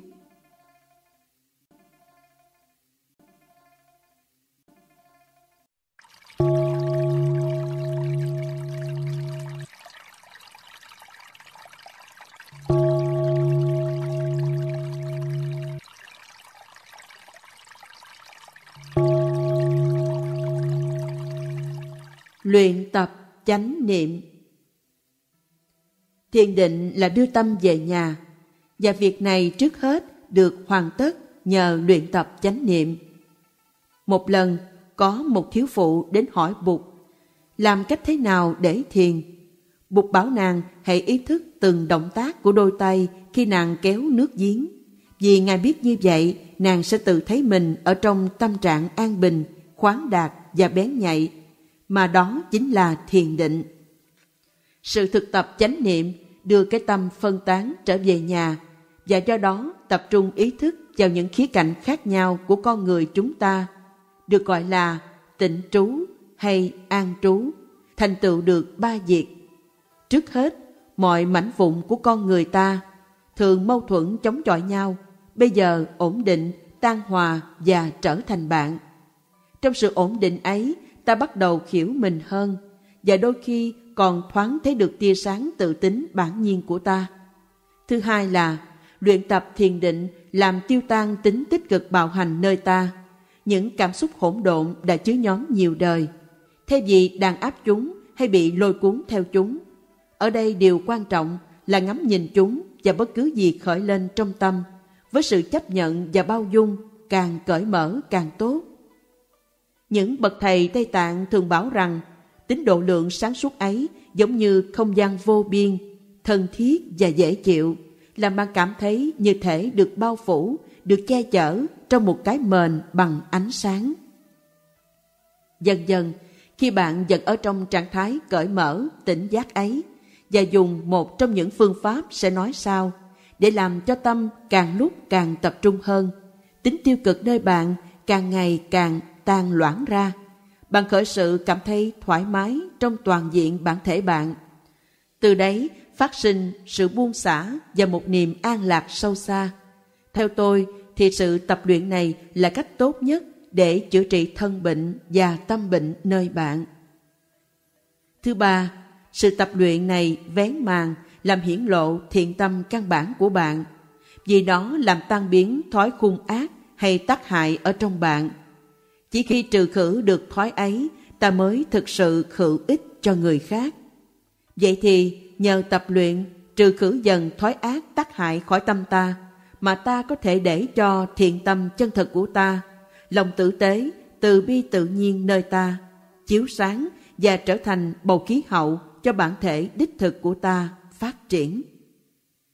Bây giờ, ta thấy tại sao tôi gọi thiền định là sự thực hành chân thật để đi đến hòa bình, đi đến sự không gây hấn đi đến sự bất bạo động. Đây là sự giải trừ vũ khí chân thật và quan trọng nhất. Sự bình an tự nhiên. Mỗi khi giảng dạy thiền định, tôi thường bắt đầu bằng câu nói, hãy đưa tâm bạn về nhà, buông xả và thư giãn. Toàn thể sự thực hành thiền định có thể rút gọn vào ba điểm cốt yếu đó. Đó là đưa tâm về nhà, buông xả và thư giãn. Đưa tâm về nhà có nghĩa là hướng dẫn tâm đến trạng thái an trú nhờ thực tập chánh niệm. Trong ý nghĩa sâu xa nhất, thì đưa tâm về nhà có nghĩa là xoay tâm vào trong và an trú trong bản tánh tự nhiên của nó. Điều này chính là thiền định tối thượng. Buông xả là giải phóng tâm khỏi ngục tù chấp thủ. Vì bạn đã nhận thấy rằng, mọi đau khổ, sợ hãi và lo buồn đều bắt nguồn từ sự khắc ái của tâm chấp thủ. Ở bình diện sâu xa hơn, sự thực chứng, niềm tin phát sinh do hiểu rõ bản chất của tự tâm sẽ làm cho bạn có được tính bao dung sâu sắc và tự nhiên, khiến bạn dễ dàng buông hết mọi chấp thủ của mình để cho nó tự bay mất tan vào trong nguồn cảm hứng của thiền định cuối cùng, thư giãn có nghĩa là khoáng đạt, giải tỏa tâm khỏi mọi căng thẳng sâu hơn nữa là bạn thể nhập vào bản tính chân thật tự nhiên của tâm bạn một cách thoải mái, vào trạng thái Ripa. Tạng ngữ diễn tả tiến trình này là thư giãn trên Ripa. Giống như khi ta đổ một nắm cát trên một mặt phẳng thì mỗi hạt cát tự động an trú. Để là cách bạn thư giãn vào trong bản tính chân thật của bạn. Để cho mọi ý nghĩa cảm xúc tự động rút lui, tan biến vào trong trạng thái tâm tự nhiên. Mỗi khi thiền định, bài thơ sau đây của Nyosun Kempo luôn luôn gây cho tôi nguồn cảm hứng. Hãy an trú tịch nhiên, cái tâm mệt mỏi này, bị nghiệp làm sơ sát, với tư duy cuồng loạn, như sóng dỗ không ngừng, trong biển lớn sinh tử. Hãy an trú tịch nhiên. Cần nhất là ta hãy thoải mái tự nhiên và khoáng đạt như hư không. Hãy lặng lẽ chuồn ra khỏi cái thòng lọng của bản ngã đầy lo âu thường ngày, buông mọi sự bám víu và thả mình vào trong bản tính chân thật của bạn. Hãy tưởng đến cái tôi thường nhật của bạn như là một khối băng hay một thỏi bơ để dưới ánh mặt trời. Nếu bạn đang cảm thấy cứng cỏi lạnh lùng, thì hãy để cho sự cứng cỏi ấy tan ra trong ánh mặt trời thiền định. Để cho niềm bình an làm việc trên bạn, giúp bạn thâu nhặt lại cái tâm phân tán, gom vào trong sự an trú và đánh thức dậy sự tỉnh giác và cái thấy sâu xa của minh kiến. Rồi bạn sẽ thấy tất cả thói tiêu cực nơi mình bị tước khí giới, tính bạo động tan ra, vọng tưởng chậm chậm tiêu tan như thể sương mù tan vào trong bầu trời khoáng đạt vô nhiễm của tính tự nhiên tuyệt đối nơi bạn. Khi ngồi lặng lẽ, thân yên, lời im, tâm an tĩnh, bạn hãy để cho những ý tưởng, cảm xúc hay bất cứ gì khởi lên, tự đến và đi, không bám víu vào cái gì. Trạng thái ấy ra thế nào? Dujam Rinpoche thường nói, hãy tưởng tượng một nông phu suốt ngày làm lụng mệt nhọc ngoài đồng, bây giờ đang ngồi thoải mái trước lò sưởi, trong chiếc ghế mà ông yêu thích. Ông đã làm lụng trọn ngày và biết mình đã làm những gì cần hoàn tất, không còn gì phải lo, không còn việc gì chưa xong. Ông có thể buông bỏ hoàn toàn mọi lo âu bận biệu và bây giờ hài lòng. Ông chỉ là không còn gì phải làm nữa. Vậy khi thiền định, điều cần thiết là bạn phải tạo ra bối cảnh nội tâm cho thích hợp. Mọi nỗ lực và phấn đấu xảy ra đều do bởi cái tâm không khoáng đạt như hư không. Bởi thế, tạo ra bối cảnh thích hợp ấy là điều cốt yếu để cho thiền định thực sự xảy đến. Khi điều kiện ấy có mặt, khi thiền định phát sinh, không cần nỗ lực. Đôi khi, lúc thiền định, tôi không dùng một phương pháp đặc biệt nào cả. Tôi chỉ để cho tâm an nghỉ và thấy rằng tôi có thể đưa tâm về nhà và thư giãn một cách mau lẹ, nhất là mỗi khi được cảm hứng. Tôi ngồi yên lặng và an trú trong tự tính của tâm. Tôi không cần tự hỏi mình có ở trong trạng thái đúng hay không. Không có nỗ lực, chỉ có sự hiểu biết dồi dào, sự tỉnh thức và một niềm xác tính không lay chuyển. Khi tôi ở trong trạng thái tâm bản nhiên ấy, thì cái tâm thường ngày không còn ở đấy. Không cần xác định một cảm thức hiện hữu nào, tôi chỉ đang là một cách đơn giản. Một niềm tin tưởng căn để đang có mặt, không có việc gì đặc biệt phải làm. Phương pháp trong thiền Nếu tâm bạn tự nó có thể an trú một cách tự nhiên và nếu bạn thấy mình có thể trú trong sự tỉnh thức thuần tịnh của tâm bạn, thì khi ấy bạn không cần phương pháp nào để thiền định nữa. Quả thế, đôi khi còn không nên cố sử dụng một phương pháp khi tâm bạn đã ở trong một trạng thái như vậy. Tuy nhiên, phần đông chúng ta thấy khó mà đạt tới trạng thái đó ngay được. Chúng ta không biết làm sao để đánh thức tâm. Tâm ta quá hoang du và sao lãng đến độ ta cần một phương tiện thiện xảo, một phương pháp tốt để hô triệu nó lên. Tôi muốn nói thiện xảo nghĩa là hợp nhất cái biết của bạn về tự tánh tâm, cái biết những tâm trạng đang thay đổi nơi bạn và cái biết đối trị mà bạn đã phát triển qua sự thực tập, những dòng tưởng trong từng giai đoạn. Nhờ hòa hợp chúng lại mà bạn học được nghệ thuật áp dụng phương pháp thích hợp cho bất cứ một tình huống hay vấn đề đặc biệt nào để chuyển hóa bối cảnh của tâm bạn. Nhưng nên nhớ rằng phương pháp chỉ là phương tiện, không phải chính là thiền định. Nhờ thực hành phương pháp một cách thiện xảo mà bạn có thể đạt đến trạng thái thuần tịnh của sự tỉnh giác toàn vẹn mà chính là thiền đích thực. Tạ ngữ có câu Không có thiền định mà chỉ có sự quen thực hành thiền định. Thiền định không phải là nỗ lực mà tự nhiên thấm nhuần. Khi bạn tiếp tục áp dụng phương pháp thì dần dần thiền định phát sinh. Thiền định không phải là một cái gì bạn có thể làm.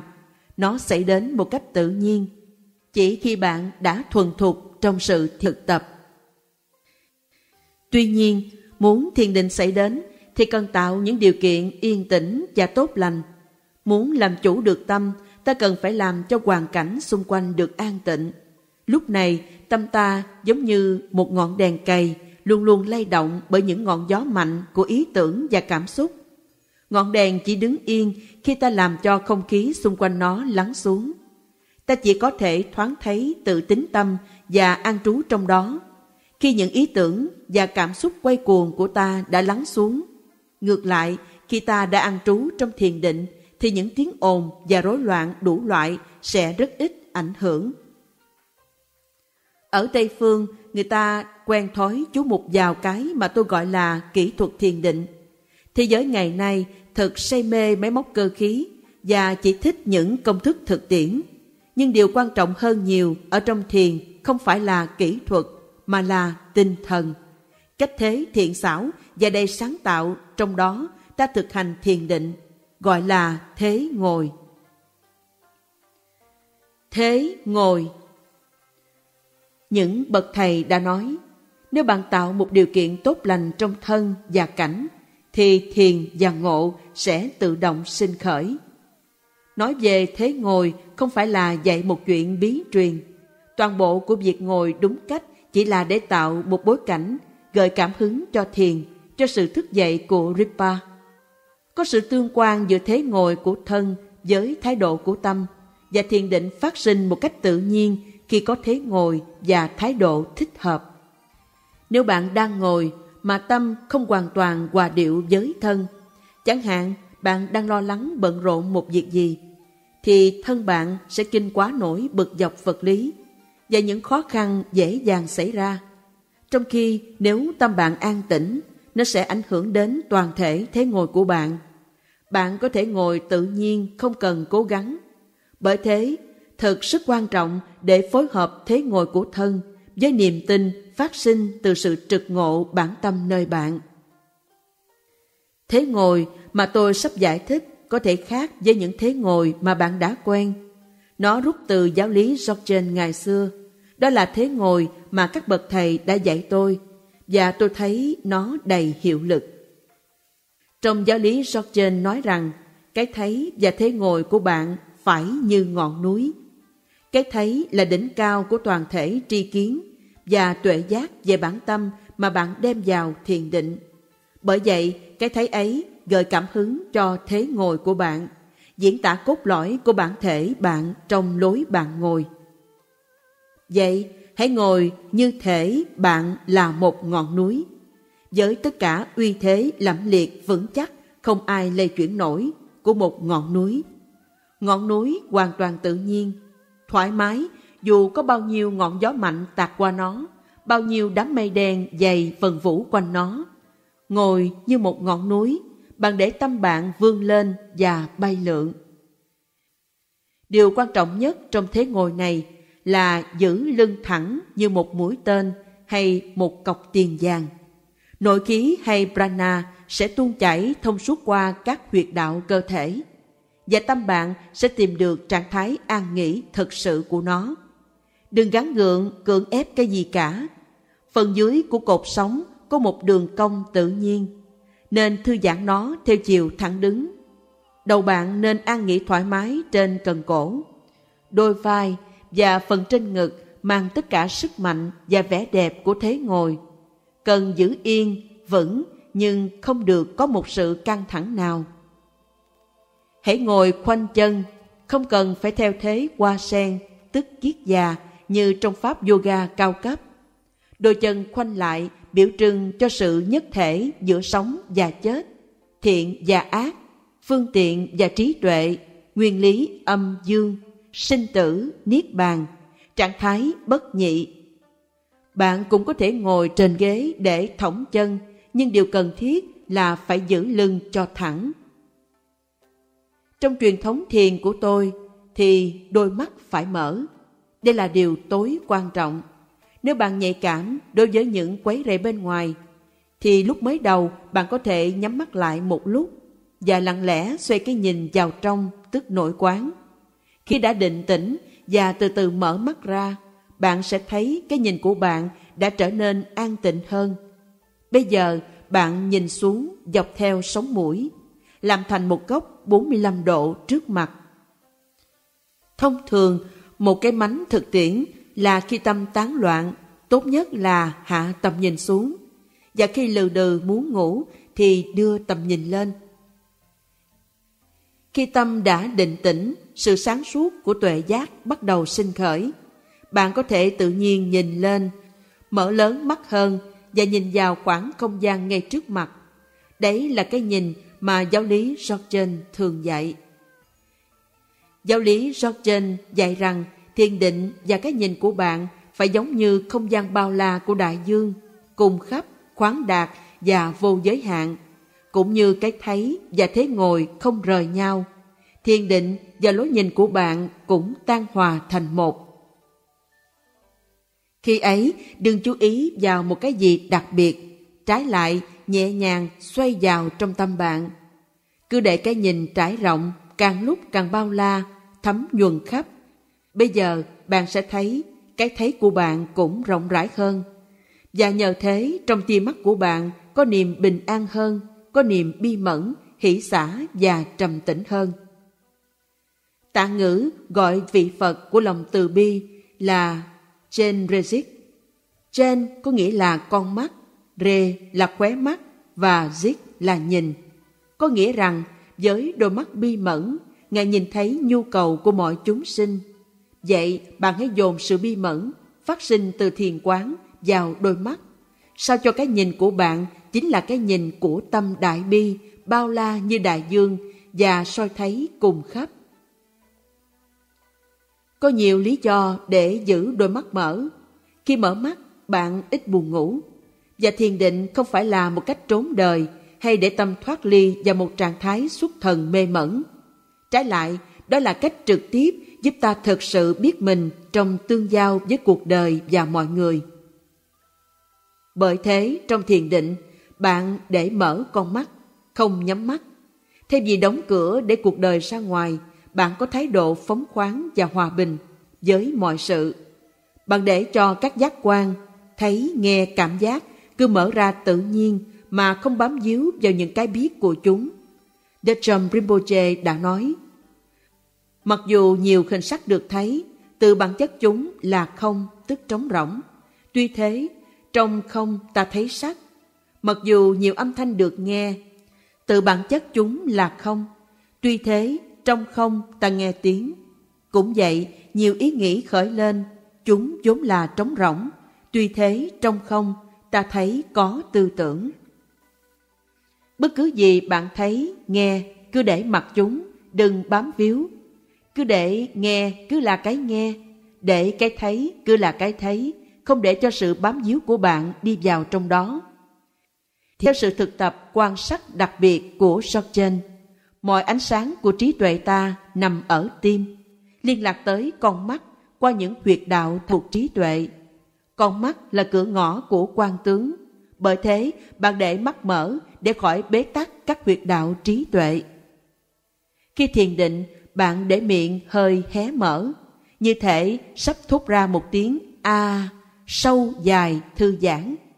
Khi hé miệng và thở phần lớn qua ngõ ấy, người ta bảo những luồng gió nghiệp gây ra tư tưởng tán loạn làm chướng ngại thiền định, nhờ thế mà ít có dịp phát sinh. Tay bạn nghỉ ngơi thoải mái bao bọc hai đầu gối. Đây gọi là thế ngồi làm cho tâm an lạc. Có một tia hy vọng lạc quan trong thế ngồi này. Do sự ngầm hiểu, chúng ta đều có Phật tính. Bởi vậy, khi ngồi như thế, ta đang bắt chước một Đức Phật, xác nhận và khuyến khích sự xuất hiện của Phật tính trong ta. Quả thế, bạn khởi sự tôn trọng chính mình như một vị Phật tiềm tàng. Đồng thời, bạn vẫn nhận ra hoàn cảnh tương đối của mình. Nhưng vì bạn đã được cảm hứng từ niềm tin ở Phật tính thật sự của bạn, bạn có thể dễ chấp nhận những khía cạnh tiêu cực nơi mình hơn, đối xử với chúng tử tế hơn và có thái độ hài hước hơn. Vậy khi thiền định, bạn nên mời chính bạn hãy cảm thấy tự tôn trọng, hãy thấy mình có tư cách và có sự khiêm cung của một vị Phật. Bạn chỉ cần gợi lên niềm tin lạc quan đó là đủ. Từ niềm vui về sự hiểu biết ấy, tự nhiên thiền định sẽ phát sinh. ba Phương pháp thiền quán Đức Phật dạy tám muôn bốn ngàn pháp môn để thuần hóa và an định những cảm xúc tiêu cực. Và trong Phật giáo thì có vô số phương pháp thiền định. Tôi tìm thấy có ba kỹ thuật thiền đặc biệt hiệu nghiệm trong thế giới ngày nay mà ai cũng có thể sử dụng để được lợi lạc. Đó là phương pháp canh chừng hơi thở, sử dụng một vật làm đối tượng và nhẩm đọc một câu thần chú. Một, quán hơi thở. Phương pháp này rất xưa và có mặt trong tất cả trường phái Phật giáo. Đó là để tâm chú ý vào hơi thở một cách nhẹ nhàng, đầy chánh niệm.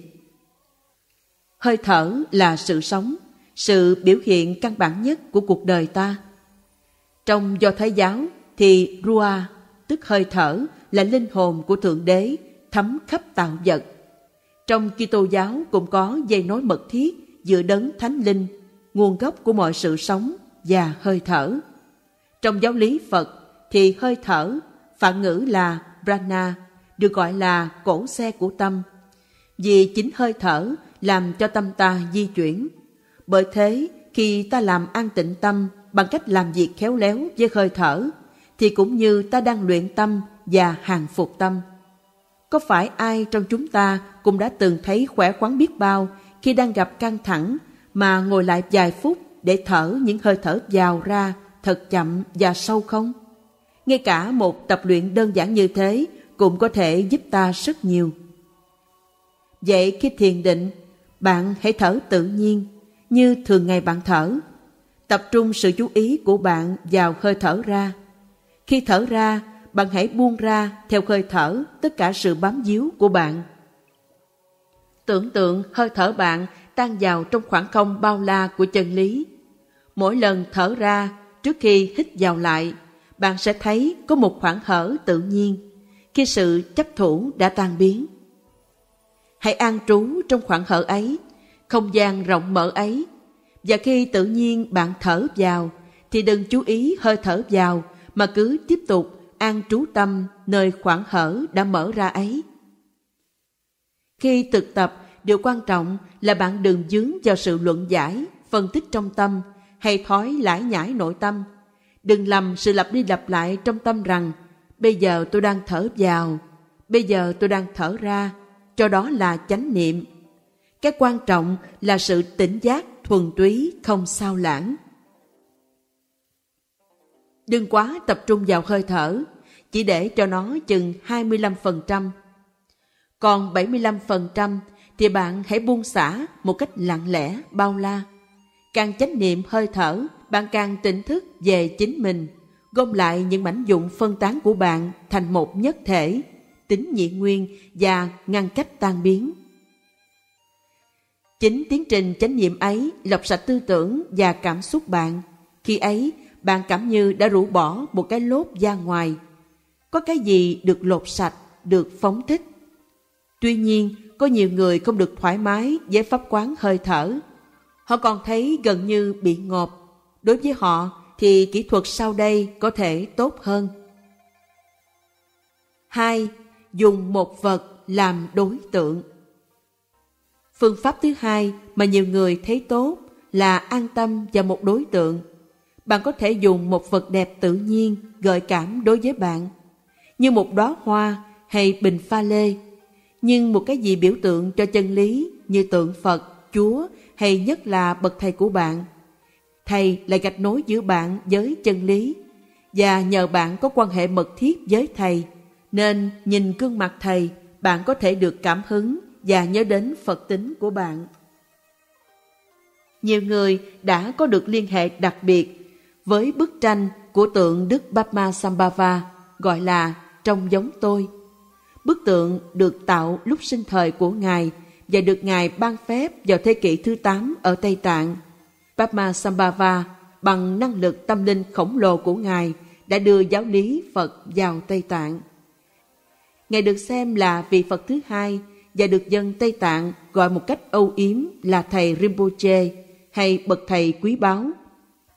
Tigo Kinche Rinpoche đã nói, Trên đất Ấn và Tây Tạng đã từng có nhiều bậc thầy tuyệt luân, nhưng người có công bi mẫn lớn lao nhất, người nhiều ân đức với khẩu tình trong thời đại khó khăn này chính là Bapma Sambhava, người tượng trưng từ bi và trí tuệ của tất cả chư Phật. Một trong những đức của Ngài là Ngài ban phúc ngay lập tức cho ai cầu khẩn Ngài và bất cứ gì ta cầu xin, Ngài đều có năng lực làm cho ta toại nguyện tức khắc. Khi được cảm hứng từ điều này, thì bạn hãy gắn một tấm hình của bức tượng Ngài ngang tầm với mắt bạn, rồi hướng sự chú ý của bạn đến gương mặt Ngài, nhất là tri nhìn nơi đôi mắt. Có niềm an tịnh sâu xa trong cái nhìn ấy, như đang phóng ra từ bức tranh để đưa bạn đi vào trong một trạng thái tỉnh giác, không bám víu, trạng thái thiền định. Rồi bạn để yên cho tâm bạn an nghỉ cùng với Padma Sambhava. 3. Nhẩm đọc một thần chú Một kỹ thuật thứ ba được sử dụng rất nhiều trong Phật giáo Tây Tạng và cả trong đạo Sufism, Kitô giáo chính thống và Ấn giáo là hợp nhất tâm bạn với âm thanh của một bài chú. Định nghĩa của mantra là cái che chở tâm. Cái che chở tâm khỏi tính tiêu cực hay che chở bạn khỏi tâm bạn gọi là mantra. Khi bạn đang nóng nảy, mất hướng đi hoặc cảm thấy yếu đuối tình cảm, thì đọc thần chú có thể thay đổi hoàn toàn tâm thái của bạn bằng cách thay đổi năng lực và bầu khí hậu của nó. Việc này sẽ ra được bằng cách nào? Thần chú là tinh túy của âm thanh và là hiện thân của chân lý qua hình thức âm thanh. Mỗi âm đều thấm nhuần năng lực tâm linh, cô động một sự thật về tâm linh và rung động với ân đức của lời chư Phật. Người ta bảo rằng tâm cởi trên prana hay khí lực, khí này di chuyển khắp cơ thể và thanh lọc những huyệt đạo vi tế. Bởi thế khi đọc thần chú là bạn đang chở đầy năng lực của thần chú trong hơi thở và khí lực của mình, tác động trực tiếp trên tâm và thân vi tế. Câu thần chú tôi khuyên các học trò tôi đọc là Om A Hum Vasra Guru Padma Siddhi Hum.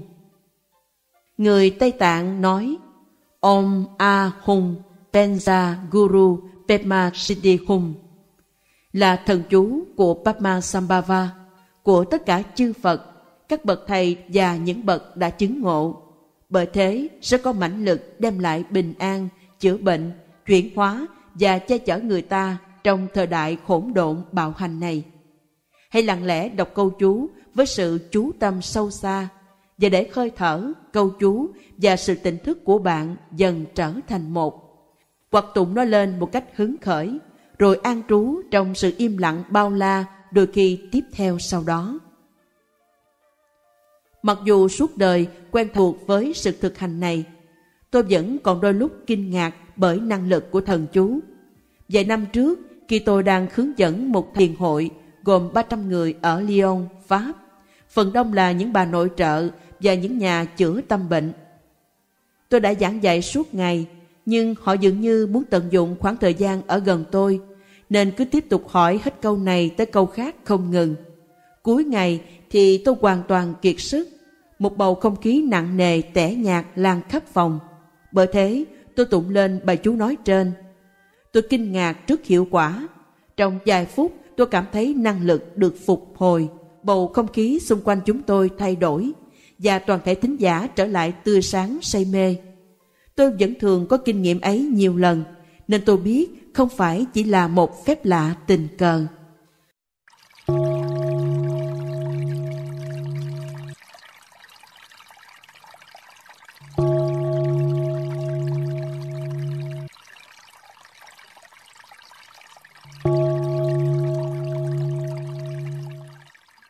Tâm trong thiền định Vậy ta nên làm gì với tâm ta trong thiền định? Không gì cả, cứ để mặc nó như nó là. Một bậc thầy mô tả thiền định là tâm lơ lửng trong không, không ở đâu. Có một câu nói nổi tiếng, nếu tâm không bị gượng ép, thì nó tự nhiên đầy hỷ lạc, cũng như nước, khi không bị quấy động thì tự nhiên trong suốt. Tôi thường so sánh tâm thiền với một chung nước bùn. Ta càng để yên đừng khuấy động nước lên, thì những phân tử bụi càng chìm xuống đáy, làm cho tính trong sáng tự nhiên của nước chiếu suốt đáy.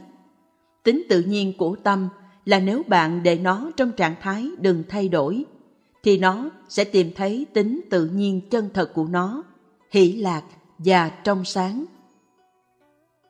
Bởi vậy, cẩn thận đừng áp đặt lên tâm bạn một cái gì. Khi thiền định, không được có nỗ lực để kiểm soát, không cố để được an. Đừng quá quan trọng cảm thấy mình đang làm một lễ lạc gì đặc biệt.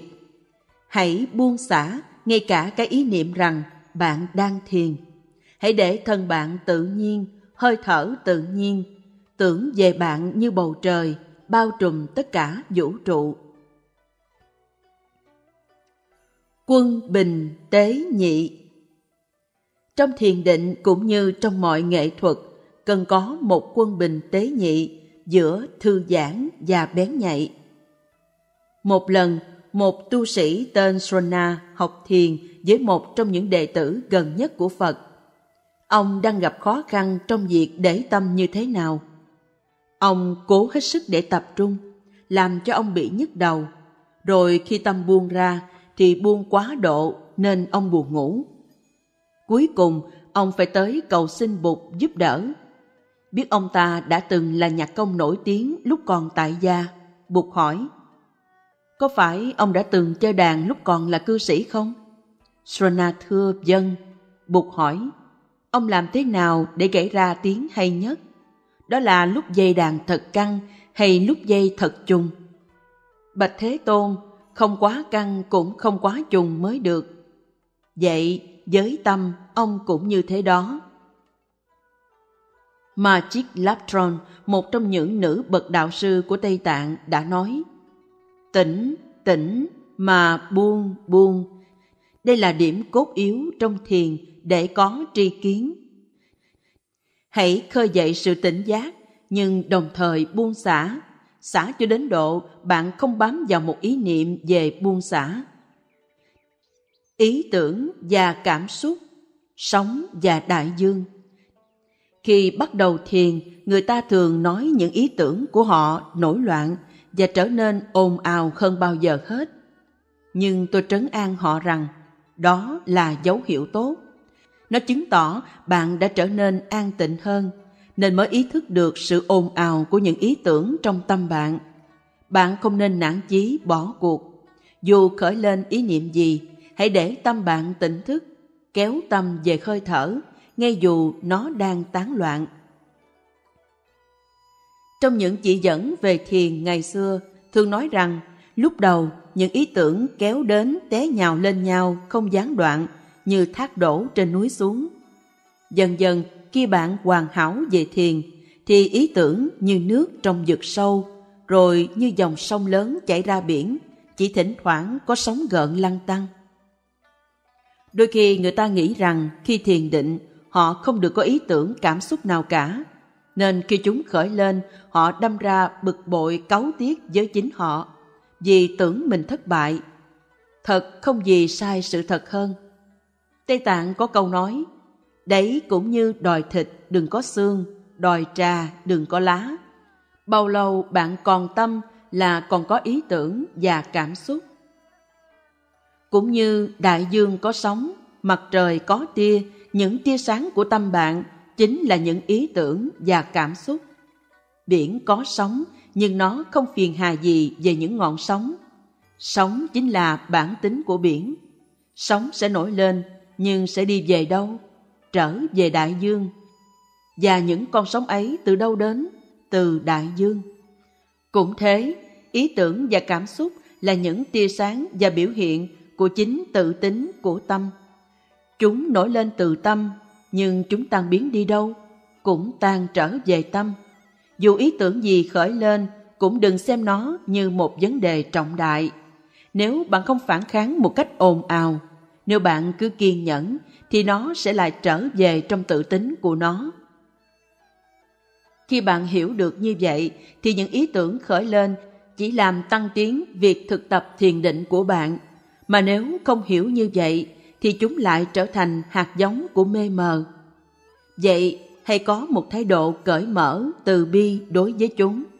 Vì những ý tưởng ấy đều là gia đình của tâm bạn. Bạn hãy xử với chúng như một ông già minh triết nhìn đứa trẻ đang chơi. Như Dodson Rinpoche đã nói. Chúng ta thường không biết làm sao với tính tiêu cực hay dài cảm xúc rây ra. Trong tính khoáng đạt của thiền định, bạn có thể nhìn những ý tưởng và cảm xúc bạn với một thái độ hoàn toàn cởi mở, không thành kiến.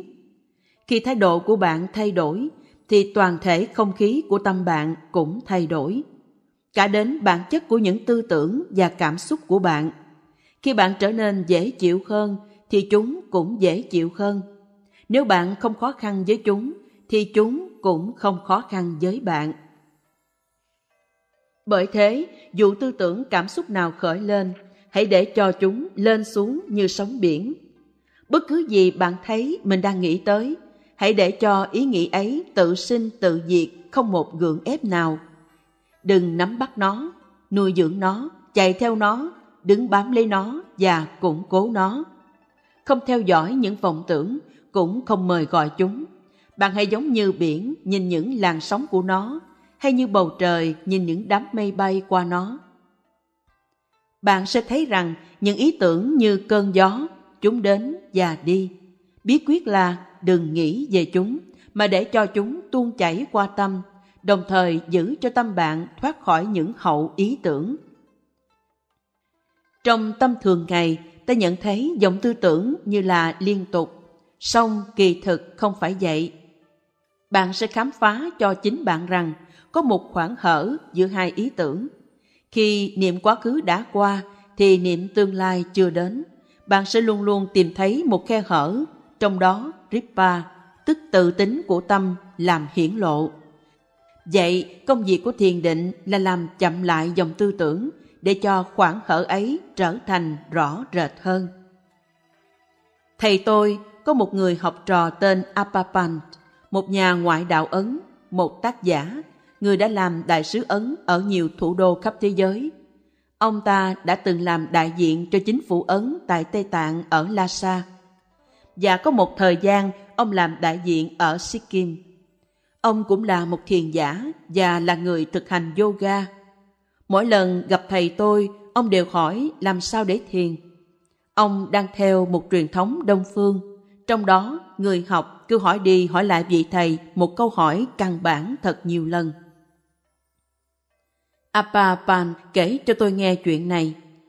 Một hôm, thầy tôi, Chamyang Kinse, đang ngắm một màn vũ của các lama trước chùa cung điện ở Gantok thuộc Sikkim, đang khúc khích xem một người hề làm trò giữa hai màn vũ.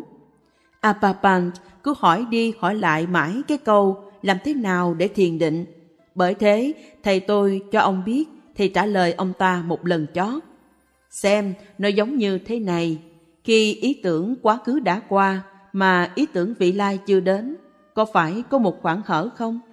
Apapant đáp, vâng.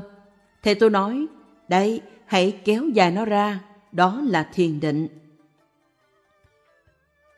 Kinh nghiệm. Khi bạn tiếp tục thực hành, bạn có thể có đủ thứ kinh nghiệm, tốt cũng như xấu. Như một cái phòng có nhiều cửa sổ lớn để cho không khí ùa vào từ mọi phía. Cũng thế, khi tâm bạn mở ra, thì tự nhiên mọi kinh nghiệm có thể vào trong tâm. Bạn có thể kinh quá những trạng thái hỷ lạc, sáng suốt hay dứt mọi tư tưởng có thể nói đây là những kinh nghiệm tốt những dấu hiệu của sự tiến bộ trong thiền vì khi bạn có hỷ lạc ấy là dấu hiệu dục vọng tạm thời lắng xuống. Khi bạn cảm thấy sáng suốt là dấu hiệu sân giận tạm ngừng. Khi bạn kinh quá sự vắng bóng tư tưởng là dấu hiệu vô minh tạm diệt. Từ bản chất, chúng là kinh nghiệm tốt, nhưng nếu bạn bám víu vào chúng, thì chúng trở thành những chướng ngại. Kinh nghiệm tự chúng không phải là chứng ngộ, nhưng nếu ta thoát khỏi chấp thủ vào chúng, thì chúng là những nguyên liệu để chứng ngộ. Những kinh nghiệm tiêu cực thường bị lầm nhất vì người ta dễ xem chúng như dấu hiệu xấu, nhưng kỳ thực chúng là những ân sủng trá hình. Hãy cố đừng phản ứng lại với sự chán ghét như bạn thường làm, mà thay vì thế, hãy nhận chân chúng chỉ là những kinh nghiệm như khuyển như mộng. Sự nhận ra thực tính của kinh nghiệm sẽ giải thoát bạn khỏi tai hại nguy hiểm của nó. Và do vậy, ngay cả một kinh nghiệm xấu có thể trở thành một nguồn ân sủng và thành tựu lớn lao. Có rất nhiều câu chuyện về những bậc thầy đã làm việc như vậy với những kinh nghiệm xấu và đã chuyển hóa chúng thành chất xúc tác cho sự chứng ngộ. Theo truyền thống, người ta bảo rằng đối với một hành giả thực thụ thì không phải những kinh nghiệm xấu mà chính những kinh nghiệm tốt mới gây ra chướng ngại. Khi mọi sự tiến hành tốt đẹp, bạn phải đặc biệt cẩn thận để khỏi đâm ra tự mãn hay quá tin. Nhớ lại Dacham Rinpoche đã bảo tôi khi tôi gặp một kinh nghiệm rất mãnh liệt. Đừng quá náo nức, cuối cùng nó không tốt cũng không xấu. Thầy biết tôi đang bám víu kinh nghiệm, chính sự bám víu ấy phải được cắt đứt, như bất cứ sự bám víu nào khác. Điều chúng ta cần học trong thiền định cũng như trong cuộc đời là giải thoát chấp thủ đối với những kinh nghiệm tốt và giải thoát sự chán ghét đối với những kinh nghiệm xấu. Dacham Rinpoche đã cảnh báo chúng ta một cái bẫy khác. Ngược lại, trong khi hành thiền, bạn có thể kinh quá một cảm giác bồng bềnh nửa tỉnh nửa mê, như là có cái mồng trên đầu bạn, một trạng thái chán chường mơ mộng. Đây chỉ là một tình trạng ứ động vô tâm. Làm sao bạn ra khỏi tình trạng ấy? Hãy thức tỉnh bạn, thẳng người lại, thở mạnh cho tháng khí ra khỏi buồng phổi và hướng sự tỉnh giác của bạn vào khoảng không gian trong sáng để làm tâm bạn tươi tỉnh lại. Nếu ở lại trong trạng thái tù động ấy, bạn sẽ không tiến bộ. Bởi thế, mỗi khi sự thụt lùi này xảy ra, thì bạn hãy xua tan nó nhiều lần. Điều quan trọng là bạn hãy thật tỉnh táo canh chừng. Bất cứ phương pháp nào bạn sử dụng, hãy bỏ nó hay để nó tự tan rã. Khi bạn thấy mình đã đạt tới một trạng thái bén nhạy, rộng rãi và bình an, rồi tiếp tục an trú trong đó lặng lẽ, không sao lãng. Không cần dùng một phương pháp đặc biệt nào. Phương pháp đã làm tròn mục đích của nó.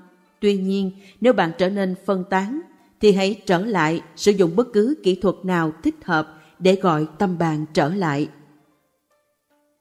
Vinh quang thực sự của thiền định không nằm ở phương pháp mà là ở cái kinh nghiệm liên tục về sự tỉnh giác.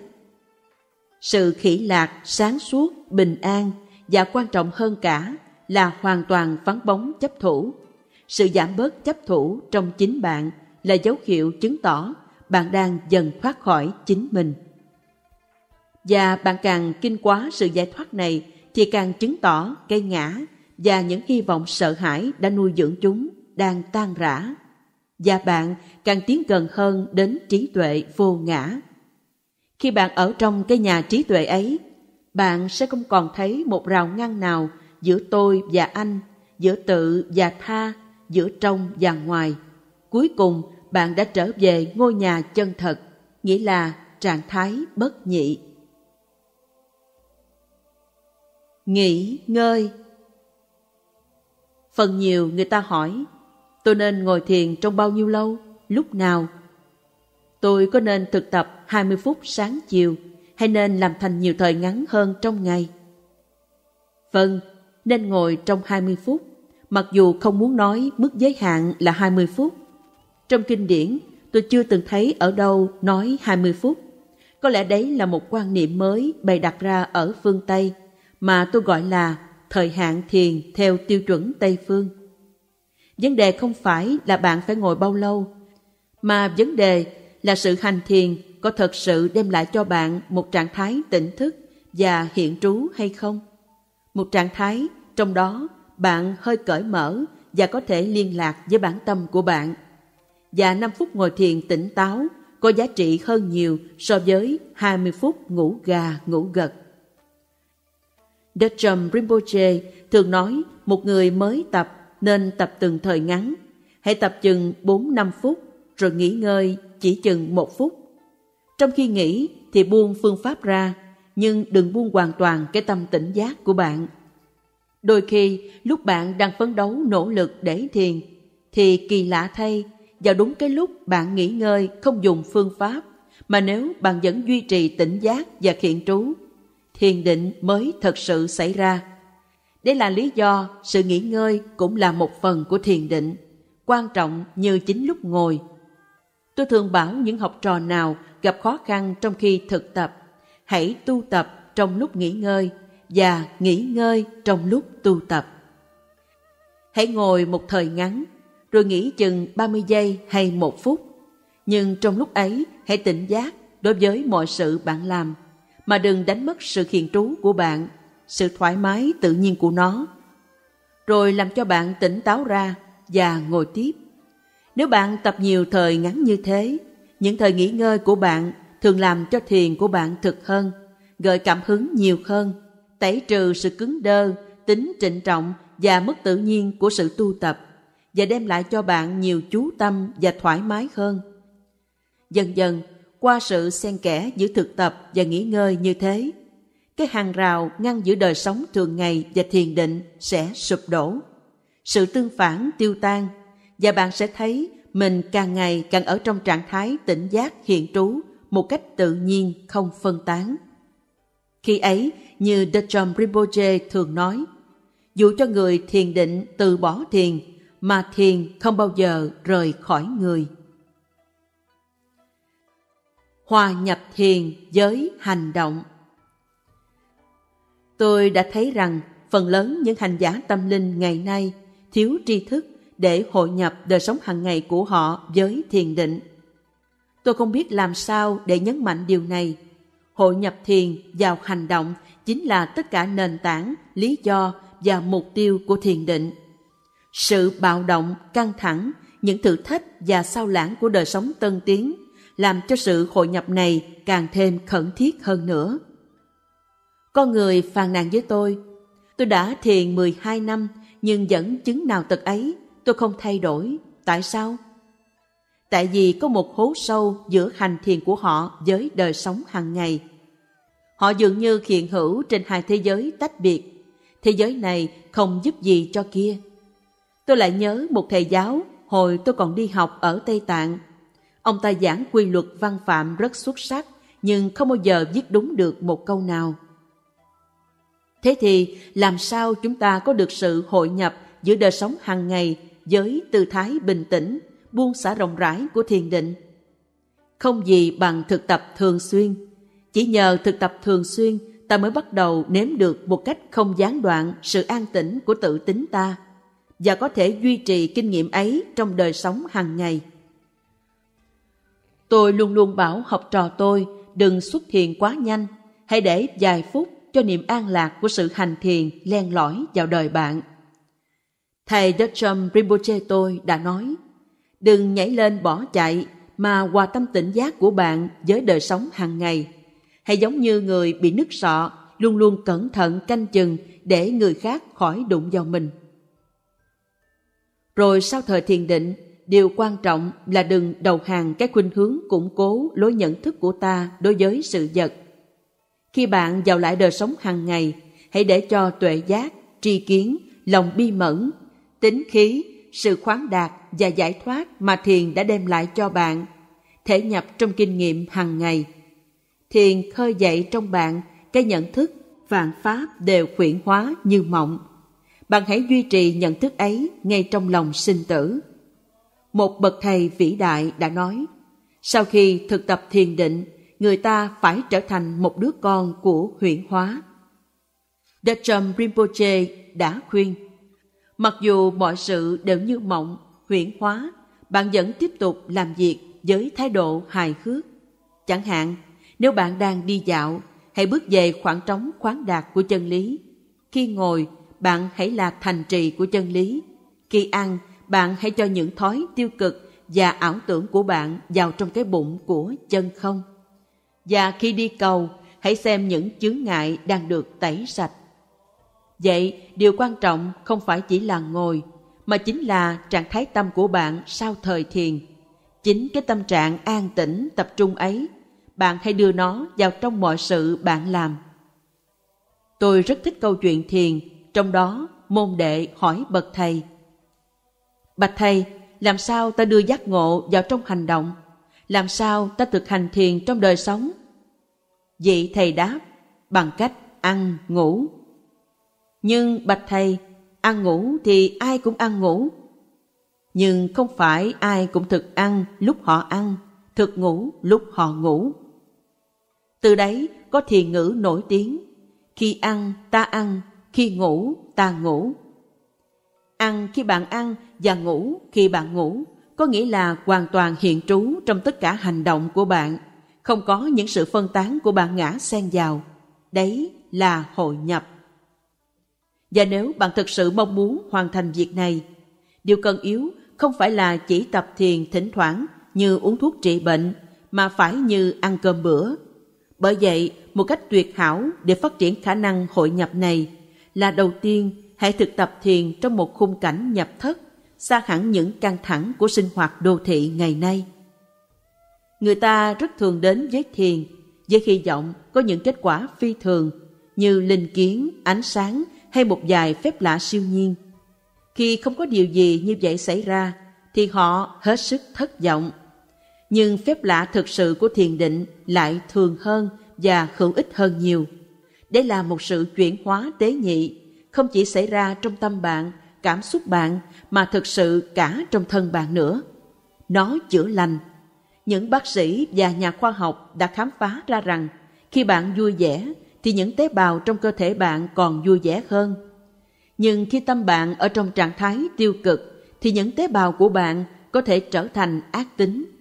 Toàn thể, tình trạng sức khỏe bạn có quan hệ mật thiết đến trạng thái tâm bạn và lối sống của bạn.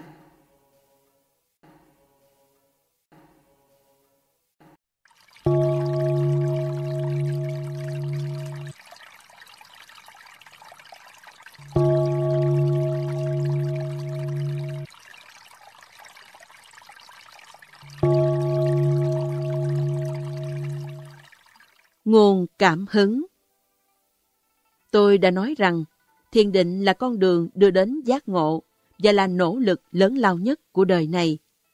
Mỗi khi nói về thiền định cho sinh viên, tôi luôn nhấn mạnh sự cần thiết phải thực hành thiền với một kỷ luật quyết định và sự sùng kính nhất tâm. Đồng thời cũng rất quan trọng là thực hành thiền với cảm hứng và tinh thần sáng tạo càng nhiều càng tốt. Có thể nói, thiền là một nghệ thuật và bạn nên tập thiền định với niềm hứng thú và giàu tính phát minh của một nghệ sĩ. Hãy hăng hái đi vào sự an lạc của bạn như bạn đang cạnh tranh điên cuồng trong cuộc đời. Có nhiều cách để làm cho thiền định trở thành một niềm vui. Bạn có thể tìm một bản nhạc ưa thích và dùng nó để mở tâm trí của bạn.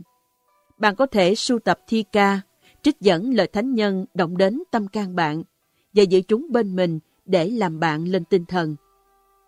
Tôi luôn luôn thích những bức tranh cổ thăng ca của Tây Tạng, vẻ đẹp của chúng làm cho tôi thêm năng lực.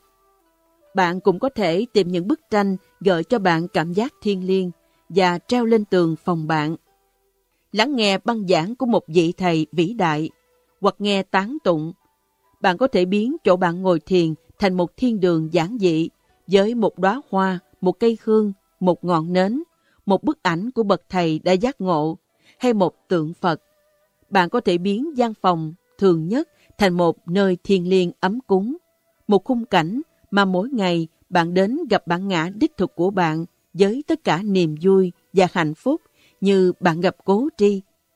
Và nếu bạn nhận thấy thiền định không dễ dàng xảy đến trong phòng bạn ở đô thị, thì hãy ra ngoài thiên nhiên. Thiên nhiên luôn luôn là một nguồn cảm hứng bất tận. Muốn an tâm, bạn hãy đi dạo vào lúc bình minh trong công viên, hay ngắm sương mai trên một đóa hồng trong giường, nằm giữa đất mà ngắm nhìn bầu trời, để tâm bạn trải ra trong cái bao la đó. Hãy để cho bầu trời bên ngoài đánh thức bầu trời trong tâm bạn. Đứng bên dòng suối mà hòa tâm bạn vào tiếng nước chảy. Ngồi bên thác đổ để cho tiếng cười trong sáng của nó tịnh hóa tâm hồn bạn. Đi dạo trên bãi biển và khứng đầy gió biển trên mặt bạn. Mừng ánh trăng sáng để cho vẻ đẹp của trăng làm lắng tâm bạn. Ngồi trên hồ hay trong giường, thở lặng lẽ, để tâm bạn im lặng khi trăng từ từ lên tráng lệ trong bầu trời không mây. Mọi sự đều có thể dùng làm sự mời gọi thiền định. Một nụ cười, một gương mặt trên tàu hầm, một cánh hoa mọc trên khe đá bên vệ đường, một tấm vải sặc sỡ treo trong cửa tiệm, ánh trời chiếu trên chậu hoa nơi cửa sổ.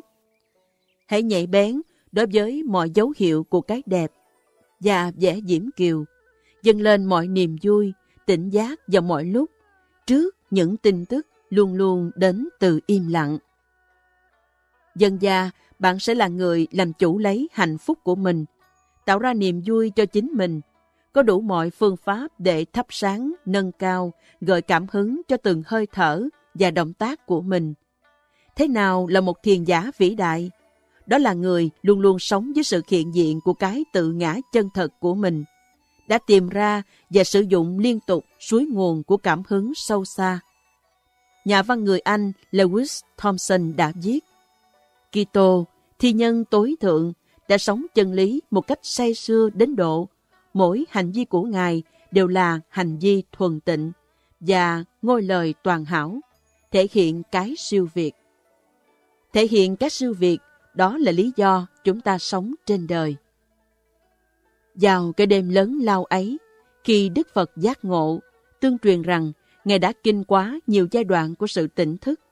Đầu tiên, với tam định tĩnh, thuần tịnh, không lỗi lầm, không cấu nhiễm, được làm cho mềm mại, dễ sử dụng, an trú bất động. Ngài xoay chú ý về sự nhớ lại những đời trong quá khứ. Ngài kể lại cho ta kinh nghiệm ấy như sau. Ta nhớ lại nhiều đời trước, một đời, hai, ba, bốn, năm đời, năm mươi, một trăm đời, trăm ngàn đời, trong các thời kiếp khác nhau. Ta biết mọi sự về những thời ấy, chỗ ở, tên họ, gia đình và ta đã làm gì.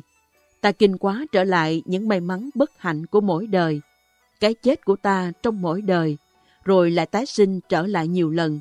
Như thế, ta nhớ lại vô số đời trước với những nét đặc biệt chính xác và những hoàn cảnh. Minh này ta đã chứng vào canh đầu của đêm. Từ thuở bình minh của lịch sử, sự tái sinh và niềm tin có đời sau đã chiếm một chỗ quan trọng trong hầu hết các tôn giáo lớn của nhân loại. Sự tin có tái sinh vẫn hiện hữu trong những người Kitô vào thuở sơ khai của lịch sử Kitô giáo và tồn tại với nhiều hình thức cho đến thời Trung Cổ.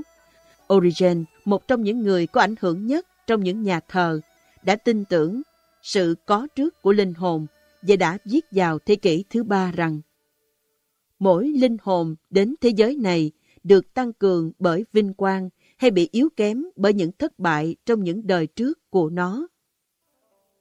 Mặc dù Kitô giáo cuối cùng đã chối bỏ niềm tin tái sinh, ta vẫn có thể tìm dấu vết niềm tin ấy qua tư tưởng thời phục sinh. Trong những trước tác của những thi sĩ lãng mạn chính như Black và Shelley, và cả đến trong một con người như tiểu thuyết gia Honoré de Balzac. Từ khi có sự nổi lên ưa chuộng các tôn giáo Đông Phương vào cuối thế kỷ trước, một số khá lớn những người Tây Phương đã bắt đầu chấp nhận tri kiến của Ấn Độ và Phật giáo về tái sinh. Một trong những người này là Henry Ford, kỹ nghệ gia nổi tiếng thương người đã viết. Tôi theo lý thuyết tái sinh vào năm tôi 26 tuổi. Tôn giáo không cho biết tí gì về vấn đề này ngay cả sự nghiệp cũng không đem lại cho tôi niềm thỏa mãn. Sự nghiệp thật vô bổ. Nếu ta không thể đem theo cái kinh nghiệm ta thu nhập để sử dụng trong đời kế tiếp. Nhưng khi tôi khám phá thuyết tái sinh, thì thời gian không còn bị hạn chế nữa. Tôi không còn là một tên nô lệ cho cái kim đồng hồ. Tôi muốn san sẻ với người khác sự an tịnh mà cái thấy ấy đã đem lại cho chúng ta.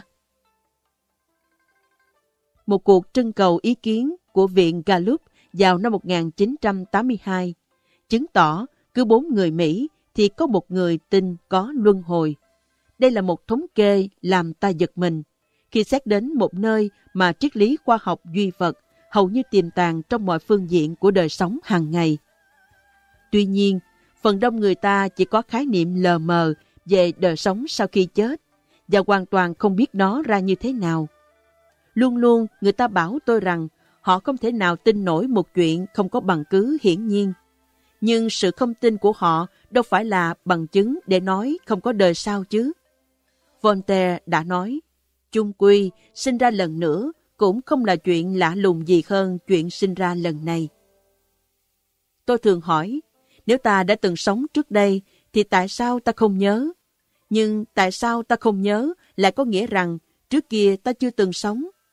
Chung quy, những kinh nghiệm tuổi thơ hay của hôm qua, ngay cả đến những điều ta vừa nghĩ một giờ trước, rất sống động khi chúng xảy ra, nhưng ký ức về chúng hầu như hoàn toàn phai mờ, như thể chưa từng xảy đến.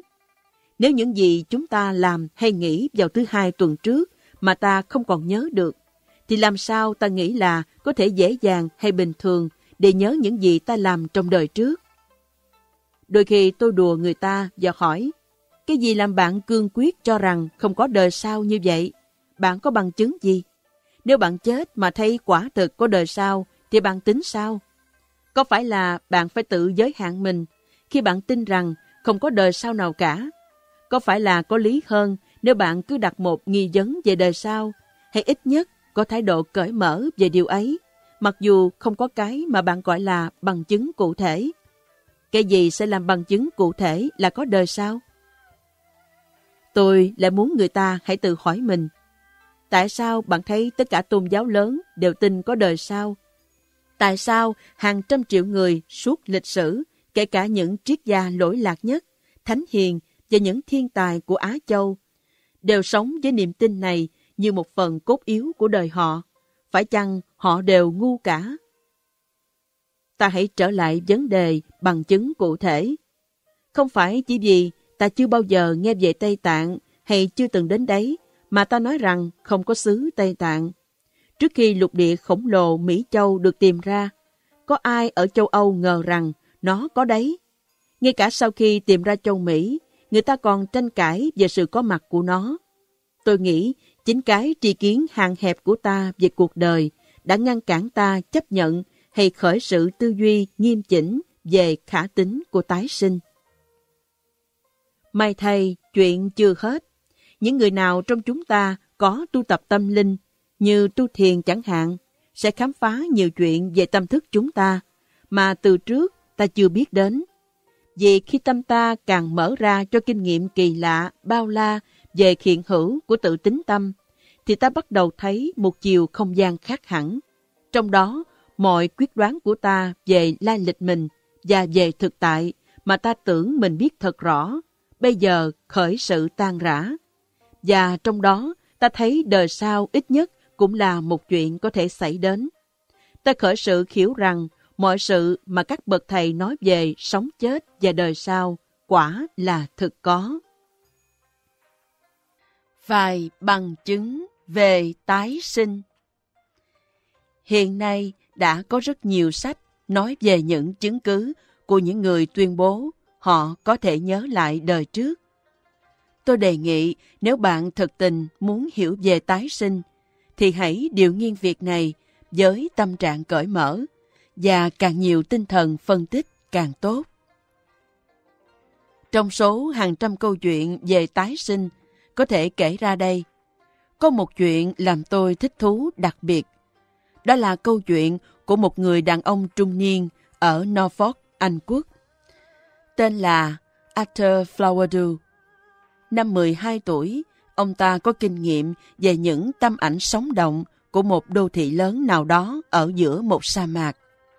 Một trong những hình ảnh xuất hiện nhiều lần trong trí ông là một ngôi đền chạm trổ từ một mỏm đá. Những hình ảnh lạ lùng này cứ trở lại trong trí ông. Nhất là khi ông nhặt những hòn sỏi màu hồng và màu cam trên bờ biển cạnh nhà. Khi lớn lên, những chi tiết về đô thị trong tâm trí càng rõ hơn. Ông thấy thêm nhiều tòa nhà, đường xá, lính và đường đến đô thị xuyên qua một con kênh hẹp. Mãi lâu về sau, hoàn toàn tình cờ, ông xem một phim tài liệu về đô thị Petra cổ của Jordan. Ông rất ngạc nhiên khi trông thấy lần đầu tiên hình ảnh mà ông đã thấy nhiều lần trong trí qua nhiều năm. Ông cho biết ông chưa hề đọc sách vở gì về Petra. Những linh kiến của ông trở thành nổi tiếng và sự xuất hiện của ông trên truyền hình của đài BBC làm chính phủ Jordan lưu ý.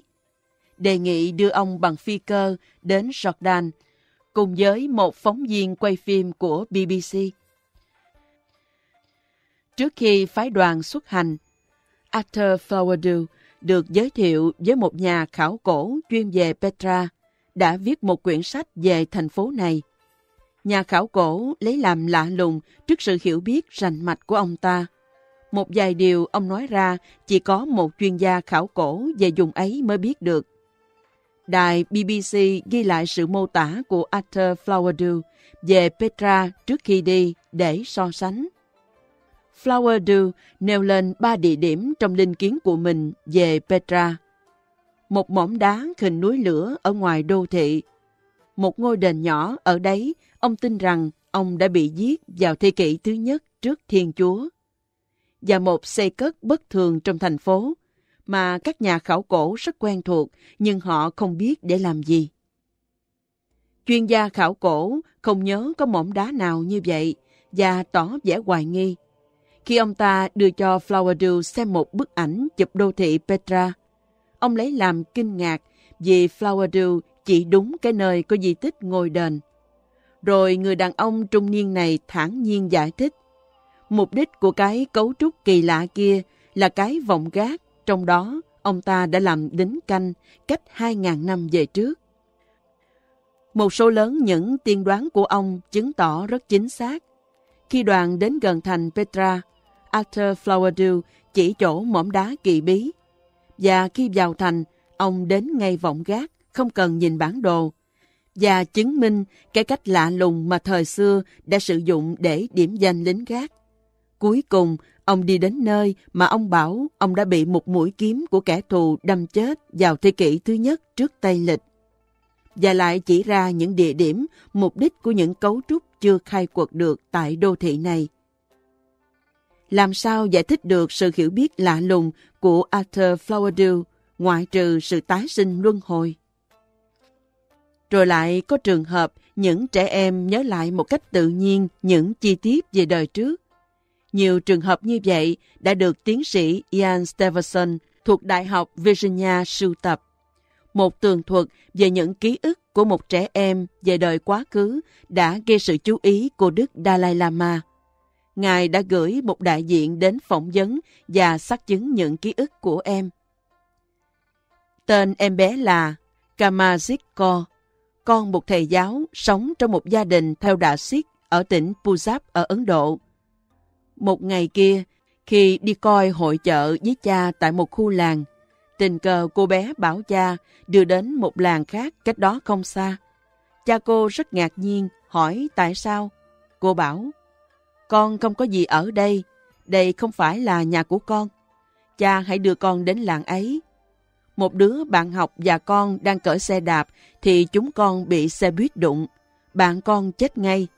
Con bị thương ở đầu, tai, mũi. Con được đưa đi khỏi chỗ xảy ra tai nạn và đến nằm trên một cái ghế dài trước một tòa án nhỏ gần đấy. Rồi người ta đưa con đến bệnh viện làng. Những vết thương của con chảy máu thật nhiều cha mẹ bà con đều theo con đến đấy. Vì bệnh viện làng không đủ phương tiện, họ tính đưa con đi Ampala. Khi các bác sĩ nói không cứu con được nữa, con đã yêu cầu đưa con về nhà. Cha cô bé lấy làm kinh ngạc, nhưng vì cô bé năn nỉ, ông phải đưa cô đến khu làng cô muốn.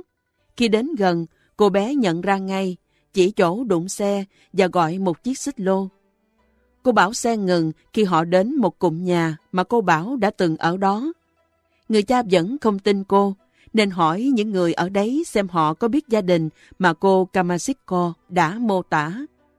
Họ xác nhận quả có việc như thế và bảo người cha cô bé rằng Risma, tên cô gái trước kia, khi chết đã được 16 tuổi, chết trong xe trên đường từ bệnh viện về nhà.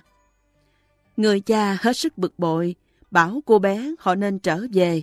Xong cô đi ngay tới nhà cũ, đòi bức ảnh cô chụp ở trường và ngắm nhìn thích thú. Khi ông nội và chú của cô Risma đến, thì cô bé nhận ra ngay, nói đúng tên họ. Cô chỉ cái phòng riêng của cô và đưa cha cô đi xem những phòng khác trong nhà. Rồi cô đòi những quyển sách học cũ, đôi dòng bạc và những cái nơ cùng với bộ áo quần mới màu marron. Cô của Risma giải thích đây là những vật sở hữu cũ của Risma ngày xưa. Hôm sau, cô gặp tất cả những bà con cũ. Và khi tới giờ lên xe buýt trở về, cô bé không chịu, bảo cha rằng cô sẽ ở lại. Nhưng cuối cùng, ông đã năn nỉ cô bé cùng về. Gia đình khởi sự ráp câu chuyện lại. Kamashiko đã ra đời 10 tháng sau khi Risma chết. Mặc dù chưa đi học, em bé vẫn thường làm bộ đọc sách và nhớ được tất cả tên bạn trong tấm ảnh trường học. Kamashik cũng thường đòi mặc áo marron. Cha mẹ cô bé khám phá ra rằng Risma đã được tặng một bộ quần áo màu ấy mà em rất thích, nhưng chưa được mặc. Điều cuối cùng mà em bé nhớ về đời trước của mình là những ánh sáng trên chiếc xe hơi bỗng dục tắt trên đường từ bệnh viện về nhà. Có lẽ đấy là lúc em chết. Ai muốn khảo sát nghiêm túc, khả tính về đời sau, tôi đề nghị họ xem những chứng cứ cảm động về kinh nghiệm cận tử. Rất nhiều người sống lại đã phát sinh một niềm xác tín rằng cuộc đời vẫn tiếp tục sau khi chết. Nhiều người trong đó không có tín ngưỡng cũng chưa từng có kinh nghiệm tâm linh nào. Bây giờ, suốt đời tôi hoàn toàn tin chắc có đời sau, không một chút nghi ngờ gì. Và tôi không sợ chết nữa. Không, nhiều người tôi biết rất sợ chết, sợ quá. Tôi luôn luôn cười thầm khi nghe người ta hoài nghi về đời sau hay bảo chết là hết. Tôi tự nhủ, họ thật sự không biết gì cả. Cái điều xảy đến cho tôi lúc đó là kinh nghiệm lạ lùng nhất tôi chưa từng thấy. Nó làm cho tôi nhận ra rằng có đời sau. Tôi biết là có đời sau, không ai có thể lay chuyển lòng tin của tôi. Tôi không hoài nghi gì nữa. Chết thật an ổn, không có gì phải sợ. Tôi không biết còn gì ngoài ra cái mà tôi đã kinh nghiệm, nhưng với tôi đã là tràn trề hạnh phúc. Nó cho tôi một giải đáp cho cái điều mà tôi nghĩ sẽ làm mọi người ngạc nhiên vào lúc này hay khác trong đời. Vâng, có đời sau, đẹp hơn bất cứ gì ta có thể tưởng tượng. Khi bạn đã biết, thì không có một cái gì có thể sánh bằng nó. Bạn chỉ biết thế.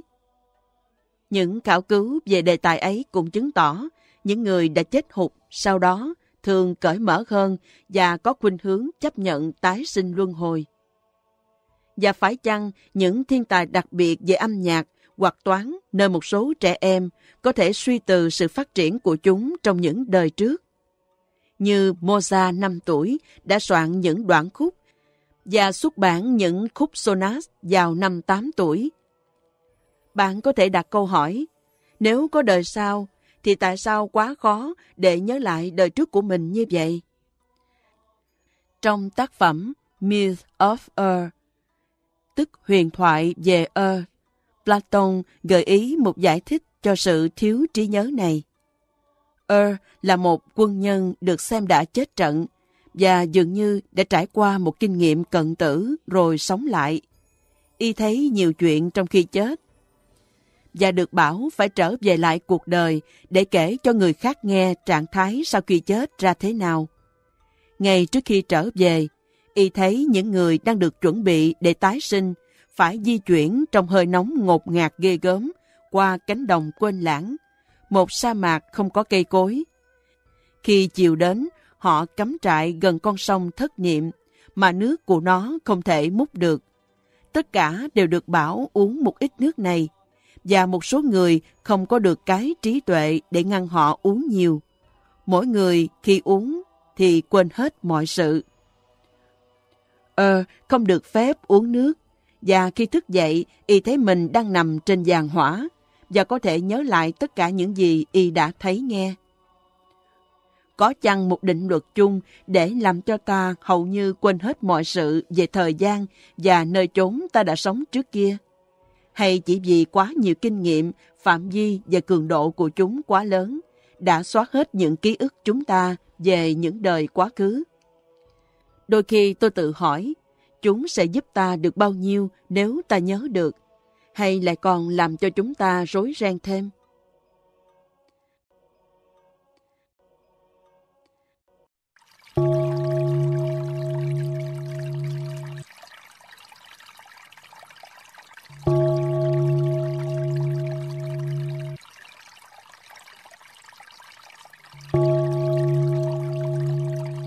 tính tương tục của tâm thức. Theo quan điểm Phật giáo, luận cứ chính xác nhận có tái sinh là dựa trên một hiểu biết sâu xa về tâm tương tục. Tâm thức từ đâu đến? Nó không thể không từ đâu mà khởi lên. Mỗi sắc na tâm không thể khởi nếu không có sắc na tâm đi trước nó. Đức Dalai Lama giải thích tiến trình phức tạp này như sau. Căn bản trên đó Phật giáo chấp nhận có tái sinh, chính yếu là sự tương tục của tâm thức. Hãy lấy thế giới vật chất làm ví dụ. Tất cả yếu tố trong vũ trụ hiện tại của chúng ta, cho đến mức vi tế nhất, có thể tìm về một nguồn gốc, một khởi điểm, ở đấy mọi vật thể của thế giới vật chất được cô động lại thành cái mà khoa học gọi là lượng tử. Những phân tử này lại là kết quả sự phân hóa của một vũ trụ có trước nó. Bởi thế, có một chu kỳ miên diễn trong đó, vũ trụ thành và hoại rồi lại tái sinh. Tâm cũng tương tự như thế. Sự kiện ta có một cái gọi là tâm hay thức thật rõ ràng, vì kinh nghiệm chúng ta chứng tỏ sự hiện hữu của nó. Rồi kinh nghiệm cũng cho thấy rõ rằng cái mà ta gọi là tâm hay thức luôn luôn thay đổi theo hoàn cảnh, điều kiện. Điều này cho ta thấy bản chất liên tục và thay đổi của tâm thức. Một sự kiện khác nữa cũng rõ ràng là những tầng lớp thô của tâm thức liên lạc mật thiết với những trạng thái vật lý của cơ thể và kỳ thực tùy thuộc vào chúng. Nhưng phải có một căn bản nào đó, một năng lực, nguồn gốc khiến cho tâm thức khi tác động hỗ tương với những phân tử vật chất có thể sản xuất những hữu tình chúng sinh. Cũng như bình diện vật chất, tâm cũng phải có sự tương tục từ quá khứ. Bởi thế, nếu bạn theo dấu tâm trở về quá khứ, thì bạn sẽ thấy bạn đang tìm về nguồn gốc của tâm tương tục, hệt như của thế giới vật chất, là một chiều không gian vô biên. Bạn sẽ thấy nó không có khởi thủy. Bởi thế, phải có những đời tái sinh tương tục thì dòng tâm thức tương tục mới có ở đấy. Phật giáo tin ở lý duyên sinh, theo đó mọi sự đều biến đổi và đều có nguyên nhân và điều kiện. Bởi thế, không có chỗ cho một thần sáng tạo hay những thực thể tự sinh. Đúng hơn, mọi sự phát sinh do kết quả của những nhân và duyên hay điều kiện. Bởi vậy, tâm hay thức cũng xuất hiện kể như hậu quả của những tâm đi trước nó. Khi nói về nhân và duyên, có hai loại. Những nguyên nhân thực thụ, chất liệu từ đó một vật được sinh ra, và những yếu tố hợp tác góp phần vào sự tạo nên vật ấy hay pháp duyên sinh ấy. Trong trường hợp tâm và thân, mặc dù cái này có thể ảnh hưởng cái kia, song cái này không thể là chất liệu của cái kia. Tâm và vật mặc dù lệ thuộc lẫn nhau, song không phải là những nguyên nhân thực thụ thuộc loại chất liệu cho nhau. Đây là cơ sở, trên đó Phật giáo chấp nhận có tái sinh. Phần đông người hiểu từ ngữ tái sinh như một vật sinh trở lại, du hành từ đời này sang đời khác. Nhưng trong Phật giáo, chúng tôi không tin có một thực thể độc lập bất biến như một linh hồn hay cái ngã tồn tại sau khi thân xác chết đi. Cái yếu tố đem lại sự tiếp nối những đời sống, theo Phật giáo, không phải là một thực thể, mà là tầng lớp vi tế sâu xa tối hậu của tâm thức. Đức Dalai Lama giải thích.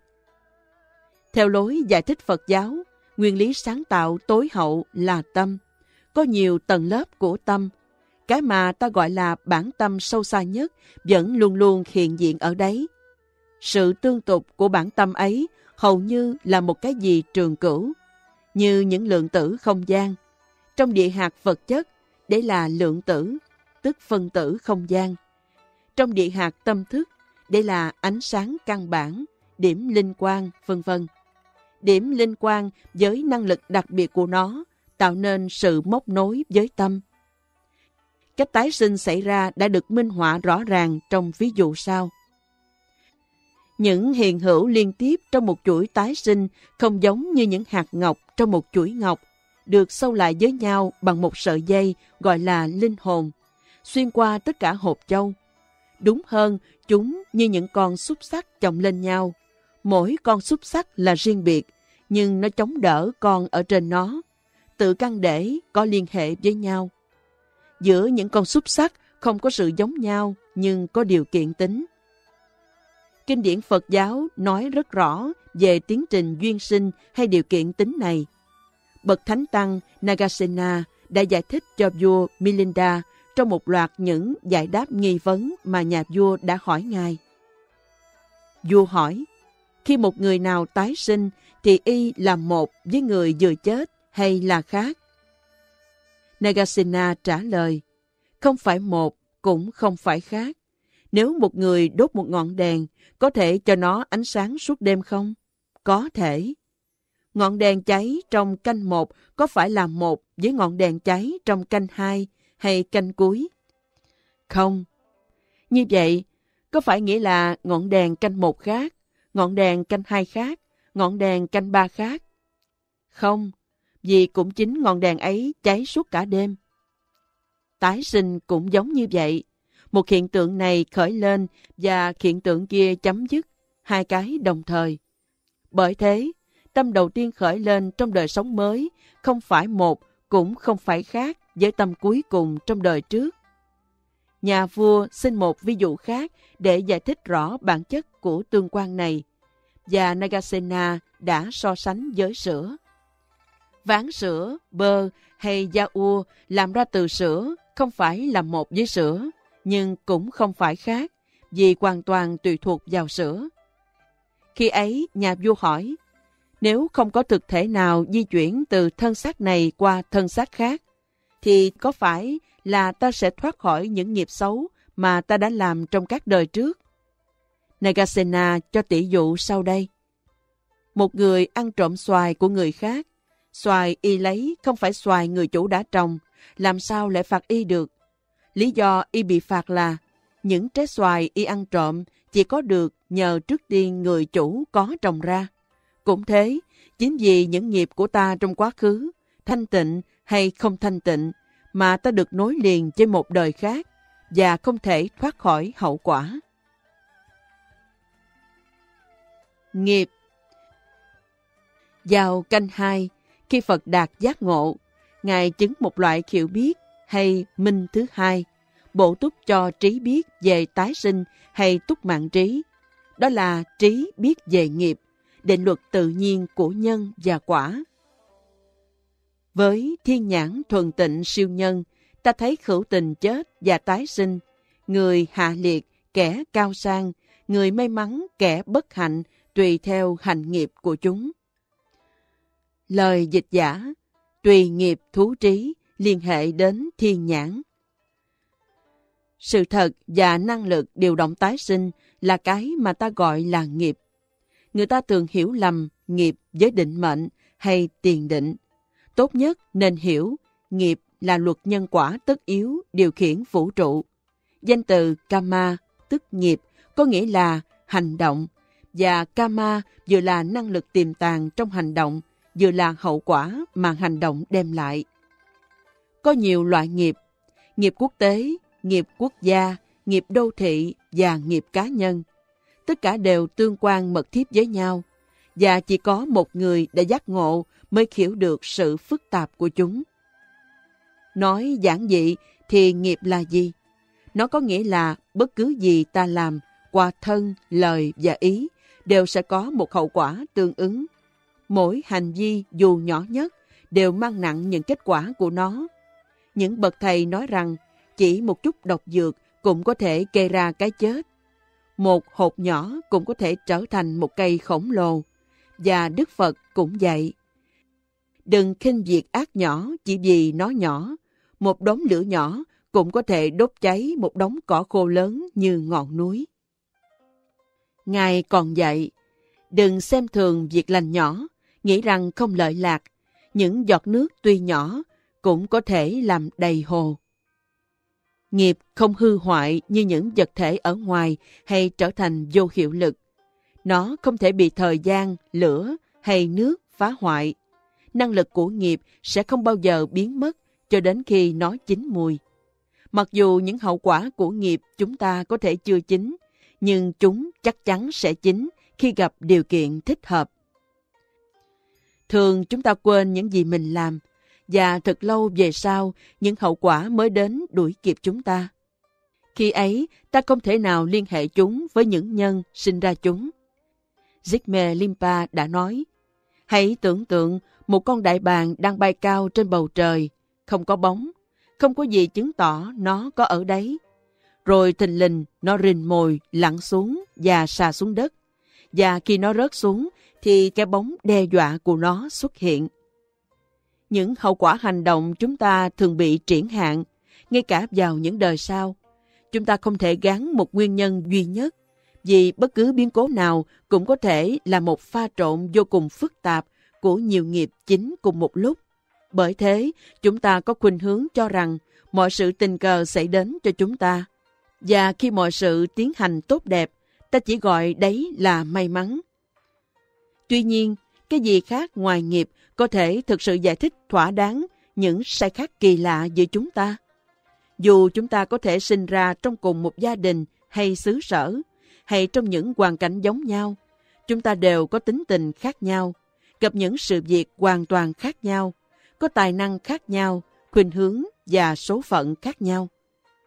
Như lời Phật dạy, hiện tại ta là những gì trong quá khứ ta đã từng là, và tương lai ta sẽ là gì tùy thuộc vào hiện tại ta làm gì. Padma Sambhava cũng nói, muốn biết đời quá khứ, hãy nhìn tình trạng hiện tại của bạn.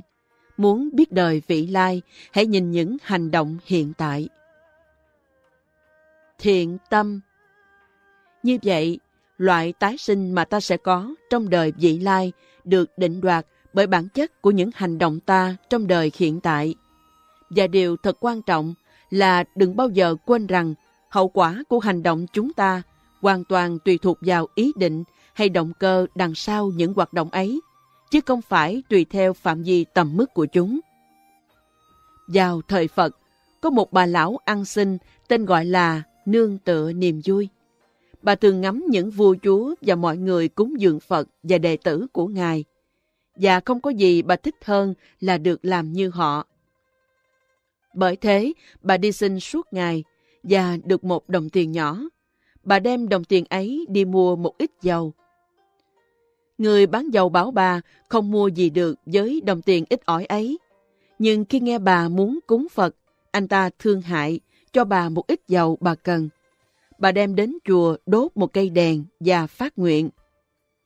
Con không có gì cúng dân Phật, ngoại trừ cái đèn nhỏ này. Nhưng do sự cúng dường này, mong cho con đời sau có trí tuệ, mong cho con giải thoát tất cả khửu tình ra khỏi bóng tối ngu si, mong cho con tịnh hóa tất cả những cấu uế chướng ngại của họ và đưa họ đến giải thoát. Đêm ấy, tất cả các ngọn đèn đều cháy hết cả dầu, nhưng vào lúc bình minh, ngọn đèn của bà lão vẫn tiếp tục cháy. Khi tôn giả một kiện liên đi thâu lại những cây đèn, khi trông thấy ngọn đèn còn cháy sáng, đầy dầu và bất mới, Ngài nghĩ, không lý gì để cho cây đèn này vẫn cháy vào ban ngày, và Ngài cố thổi tắt, nhưng cây đèn vẫn cháy. Ngài lấy tay bóp, lấy y chụp lên cho nó tắt, mà nó vẫn tiếp tục cháy sáng. Đức Phật vẫn nhìn Ngài từ lúc đầu và bảo, Một kiền liên, có phải ông muốn dập tắt ngọn đèn ấy không? Ông không làm được đâu. Ông không di chuyển được nó, chứ đừng nói là dập cho nó tắt. Nếu ông đem được bốn biển mà tưới lên cây đèn này, nó vẫn không tắt được. Tại sao? Vì cái đèn này đã được đốt lên để dân cúng với tất cả niềm sùng kính và với tâm trí thanh tịnh. Chính động cơ ấy đã làm cho nó có công đức vô cùng. Khi Đức Phật nói lời này, thì bà lão ăn xin đi đến Ngài và Ngài nói lời thọ ký cho bà trong tương lai sẽ thành Phật, hiệu là ánh sáng ngọn đèn. Như vậy, chính động lực tốt hay xấu của chúng ta để định đoạt kết quả hành động của chúng ta. Santideva đã nói, Tất cả niềm vui có được trên đời đều do muốn an lạc cho kẻ khác. Tất cả đau khổ trên đời này đều do muốn hạnh phúc cho chính mình. Vì luật nhân quả là không lầm lẫn và không thể tránh. Mỗi khi ta hại người khác là ta đang tự hại mình. Mỗi khi ta đem lại hạnh phúc cho người khác là ta đang đem lại cho chính chúng ta hạnh phúc tương lai. Bởi thế, Đức Dalai Lama đã nói, Nếu bạn cố hàng phục những động lực ích kỷ, giận dữ, vân vân, và phát triển lòng từ bi đối với người khác, thì cuối cùng bạn sẽ được lợi lạc hơn nhiều cho chính bạn. Bởi thế, tôi thường bảo những người ích kỷ khôn ngoan nên thực hành kiểu đó. Những kẻ ích kỷ dại dột thì luôn luôn nghĩ về chính mình và kết quả là không được cái gì. Người ích kỷ khôn ngoan thì nghĩ tới người khác, giúp đỡ người khác càng nhiều càng tốt. Và được kết quả là chính họ cũng nhận được lợi lạc. Niềm tin vào tái sinh cho ta thấy có một thứ công bằng tối hậu hay thiện tính trong vũ trụ. Chính thiện tính ấy mà tất cả chúng ta đang cố phơi bày làm cho khiển lộ. Bất cứ khi nào chúng ta có hành động tích cực là ta đang tiến về phía nó. Khi ta hành động tiêu cực là ta bích lấp nó. Và khi ta không thể biểu lộ nó trong đời sống và hành động của ta, thì ta cảm thấy đau khổ, bất mãn. Vậy, nếu bạn muốn rút ra một thông điệp từ sự kiện tái sinh, thì đó sẽ là phát triển thiện tâm, mong muốn người khác được hạnh phúc lâu dài và hành động để có được hạnh phúc ấy. Đức Dalai Lama đã nói, không cần xây chùa, không cần triết lý rắc rối, trí não ta, trái tim ta là ngôi chùa của ta, triết lý của tôi là lòng tốt. Tính sáng tạo Nghiệp như vậy không có tính cách định mệnh hay tiền định. Nghiệp là khả năng của chúng ta có thể định đoạt cách thức và lý do chúng ta hành động. Chúng ta có thể thay đổi. Tương lai nằm trong tay ta và trong tay của trái tim ta. Phật dạy, nghiệp tạo tất cả như một họa sĩ, nghiệp sáng tác như một vũ công. Vì mọi sự là vô thường, tuôn chảy và khổ tương lệ thuộc, nên cách làm và nghĩ của ta đương nhiên thay đổi tương lai. Không có hoàn cảnh nào dù có vẻ ghê gớm, vô vọng tới đâu, như một cơn bệnh tới thời kỳ chót mà chúng ta không thể sử dụng để tiến hóa. Và không có tội ác hay sự tàn bạo nào mà không được tịnh hóa nhờ sự sám hối chân thành và tu tâm thật sự. Milarepa được xem như vị đạo sư du già vĩ đại nhất ở Tây Tạng – một nhà thơ, một bậc thánh. Tôi còn nhớ, hồi nhỏ, tôi đã ớn lạnh như thế nào khi đọc câu chuyện đời Ngài và nghiền ngẫm những bức minh họa trong cuốn tập chép tay của tôi về cuộc đời Ngài. Khi còn trẻ, Milarepa đã được huấn luyện làm phù thủy. Và với tà thuật, Ngài đã giết và tàn hại vô số người. Thế nhưng nhờ ăn năn sám hối và những nỗi đau khổ nhọc nhằn mà Ngài đã phải chịu đựng với vị thầy vĩ đại Mapa. Ngài đã có thể lọc sạch tất cả ác nghiệp. Ngài tiến lên đến sự giác ngộ, trở thành một nguồn cảm hứng cho hàng triệu người sau qua nhiều thế kỷ. Ở Tây Tạng chúng tôi nói, ác nghiệp có một điều hay, đó là nó có thể được tịnh hóa. Bởi vậy, luôn luôn còn có hy vọng, ngay cả những kẻ sát nhân và những kẻ trọng tội ghê gớm nhất cũng có thể thay đổi và vượt qua cái hoàn cảnh đưa họ đến tội lỗi. Hoàn cảnh hiện tại của chúng ta, nếu biết sử dụng khéo léo, có trí tuệ, có thể gợi khứng cho ta thoát khỏi dây trói của đau khổ. Những gì đang xảy ra cho ta hiện tại phản ánh nghiệp quá khứ của ta. Nếu ta biết điều ấy và biết thật sự, thì mỗi khi đau khổ hay khó khăn giáng xuống cho ta, ta sẽ không xem chúng đặc biệt như một thất bại hay tai họa, hay xem đau khổ như một sự trừng phạt nào đó. Chúng ta cũng không trách kẻ khác hay tự ghét mình. Chúng ta xem đau khổ mà ta đang trải qua cũng như sự hoàn tất của những kết quả của nghiệp quá khứ. Người Tây Tạng nói rằng đau khổ là một cái chổi quét sạch những nghiệp ác của ta. Chúng ta lại còn nên cảm ơn sự đau khổ vì đấy là một cái nghiệp ta đang đi đến kết thúc. Chúng ta biết rằng sự may mắn, một kết quả tốt của nghiệp có thể trôi qua nếu ta không khéo sử dụng. Nhưng rủi ro, kết quả của ác nghiệp, quả có thể đem cho chúng ta một cơ hội tuyệt diệu để tiến hóa. Với những người Tây Tạng, nghiệp có một ý nghĩa thiết thực sống động trong đời sống hàng ngày. Họ sống những nguyên lý của nghiệp, trong sự hiểu biết sự thật của nó, và đây là căn bản của đạo đức Phật giáo. Họ hiểu nghiệp là một tiến trình tự nhiên và công bằng. Bởi thế, nghiệp gợi cho họ có được một ý thức trách nhiệm cá nhân trong bất cứ việc gì họ làm. Hồi tôi còn bé, gia đình tôi có một nô bộc kỳ diệu tên là Ape Doji. Thương tôi rất mực.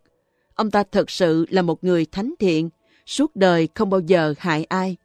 Mỗi khi tôi nói hay làm điều gì có hại, ông liền nhẹ nhàng nói, Ồ, thế là không phải.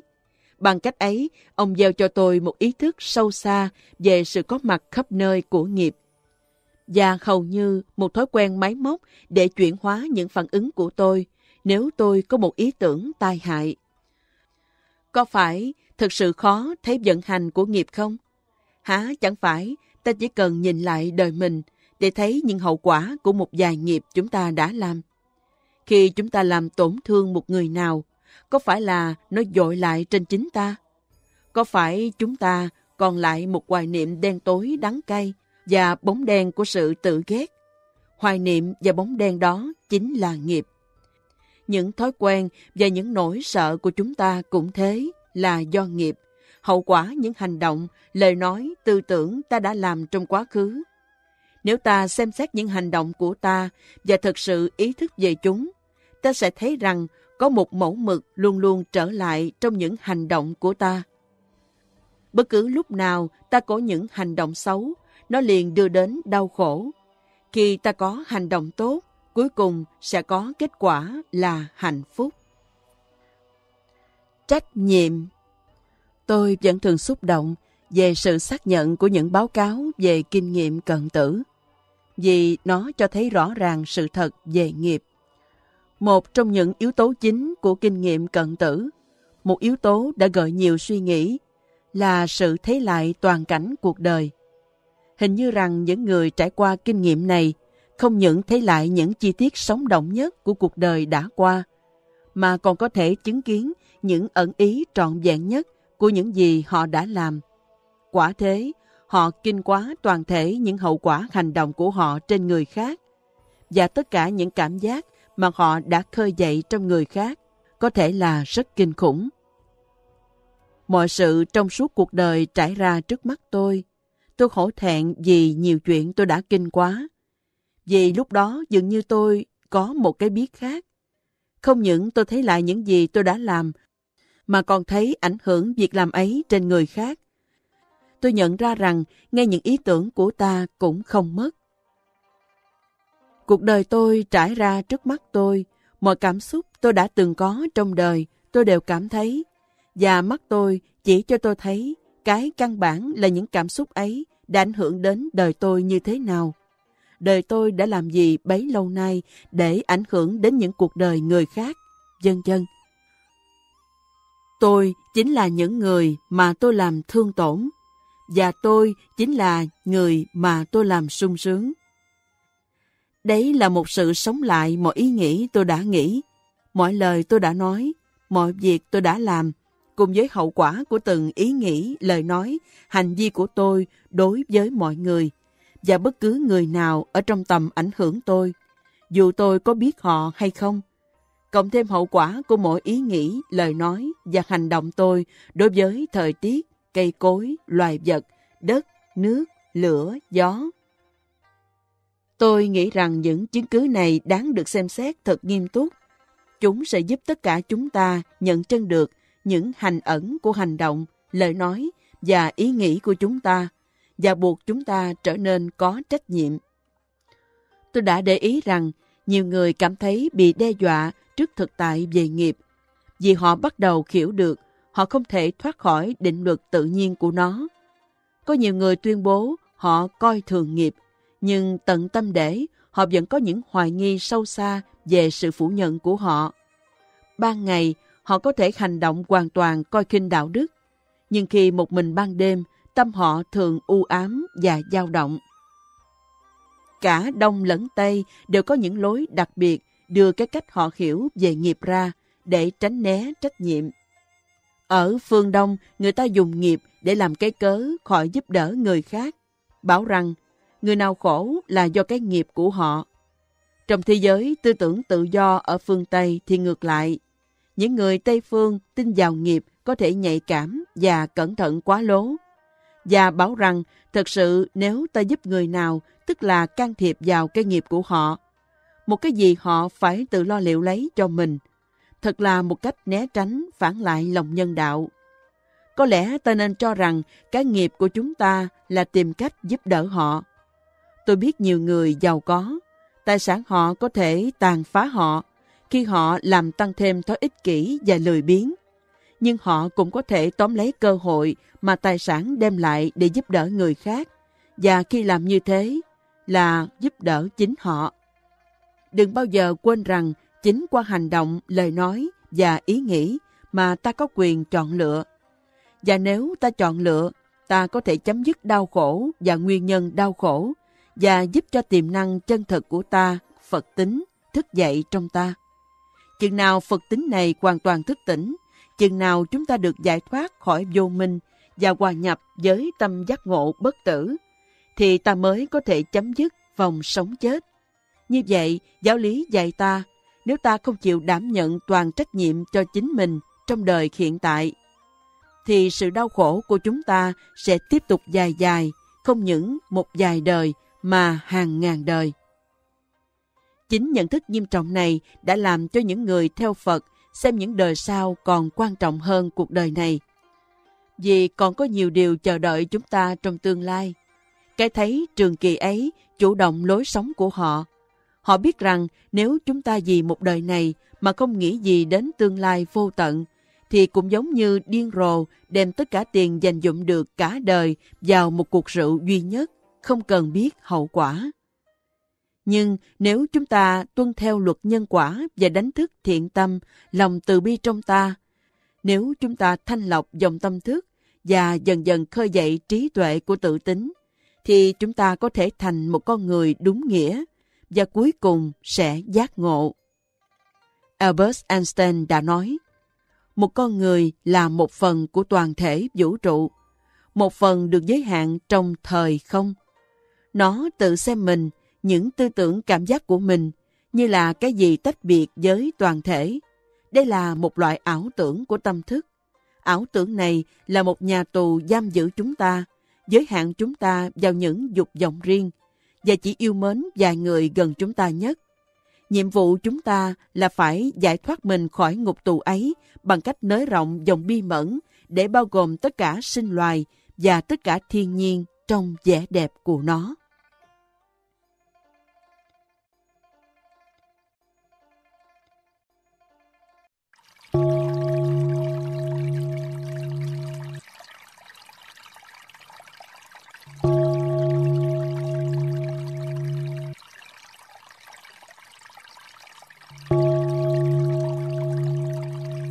Tái sinh tại Tây Tạng.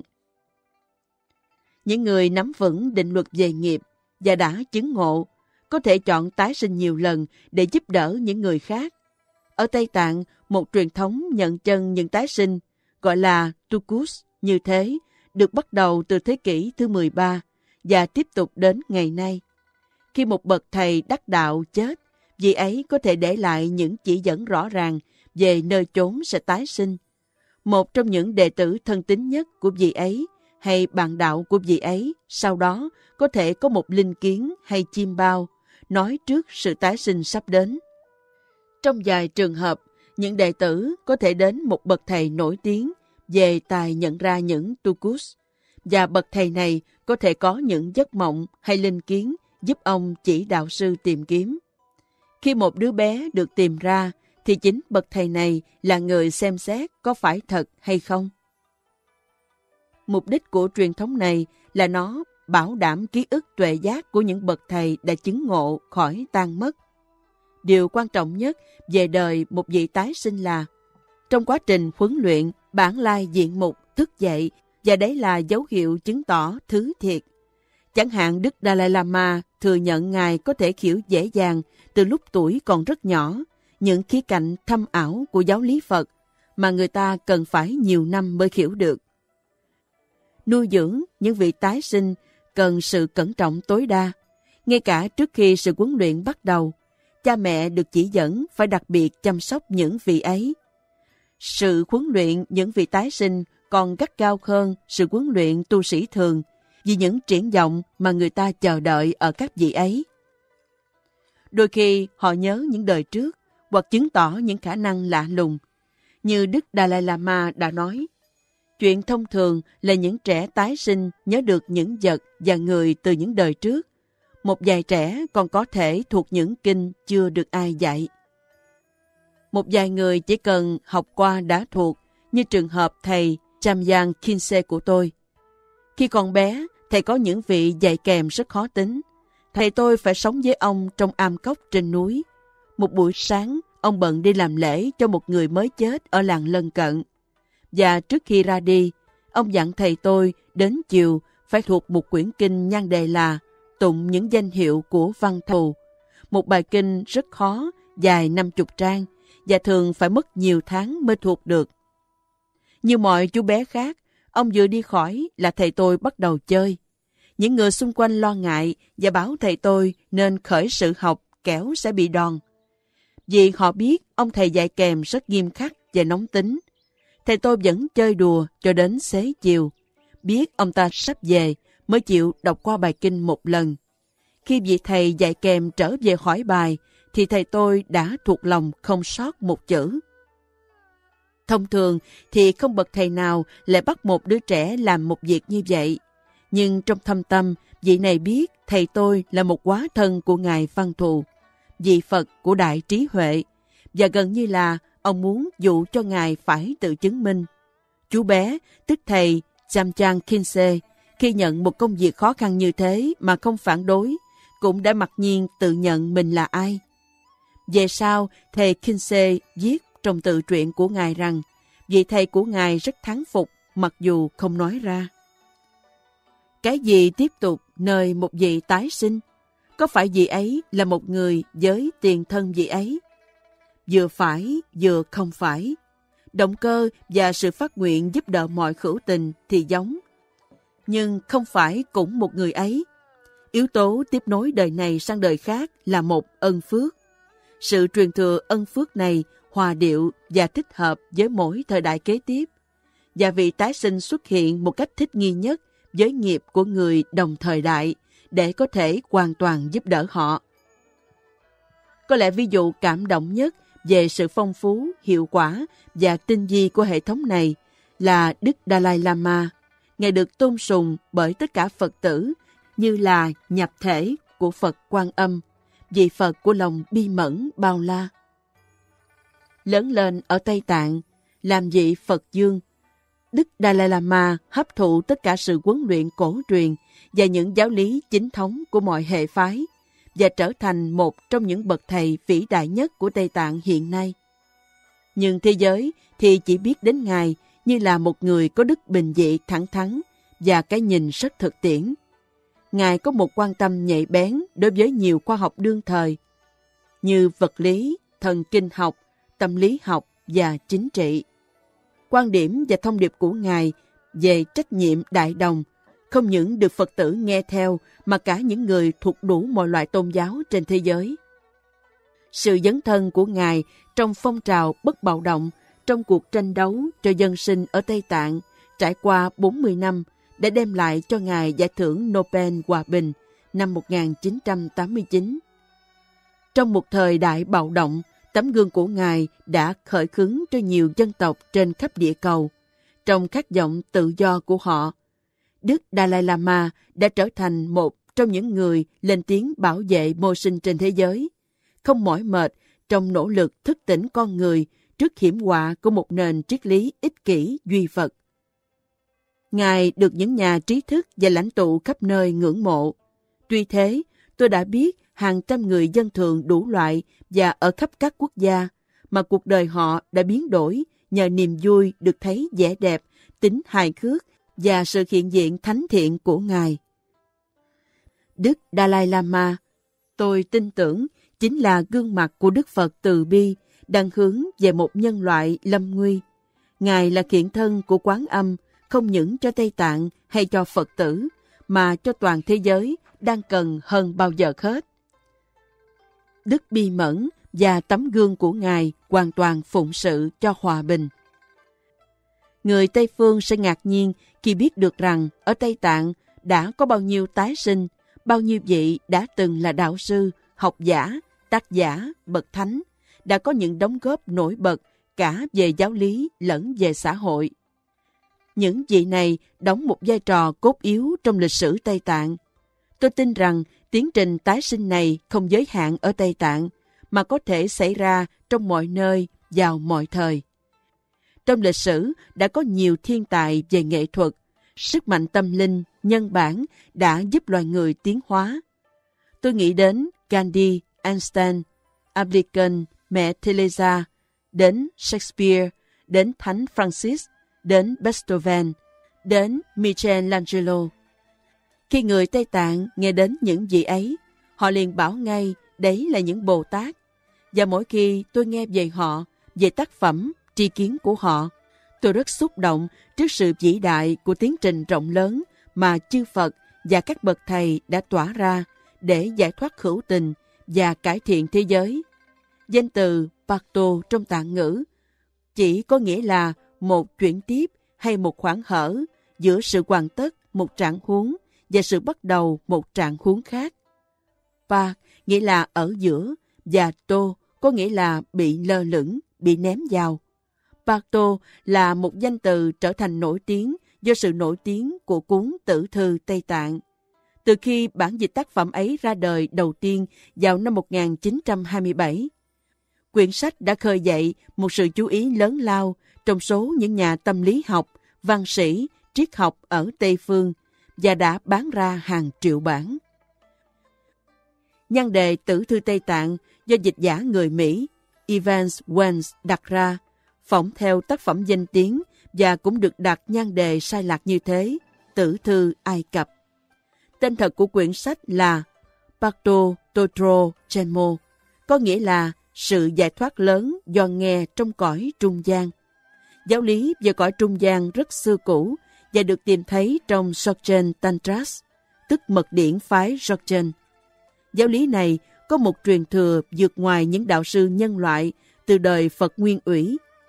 Phản ngữ là Samantapatra và tạng ngữ là Kuntu Sampo, tiêu biểu tính thuần tịnh nguyên sơ tuyệt đối giống như bầu trời của bản tâm ta.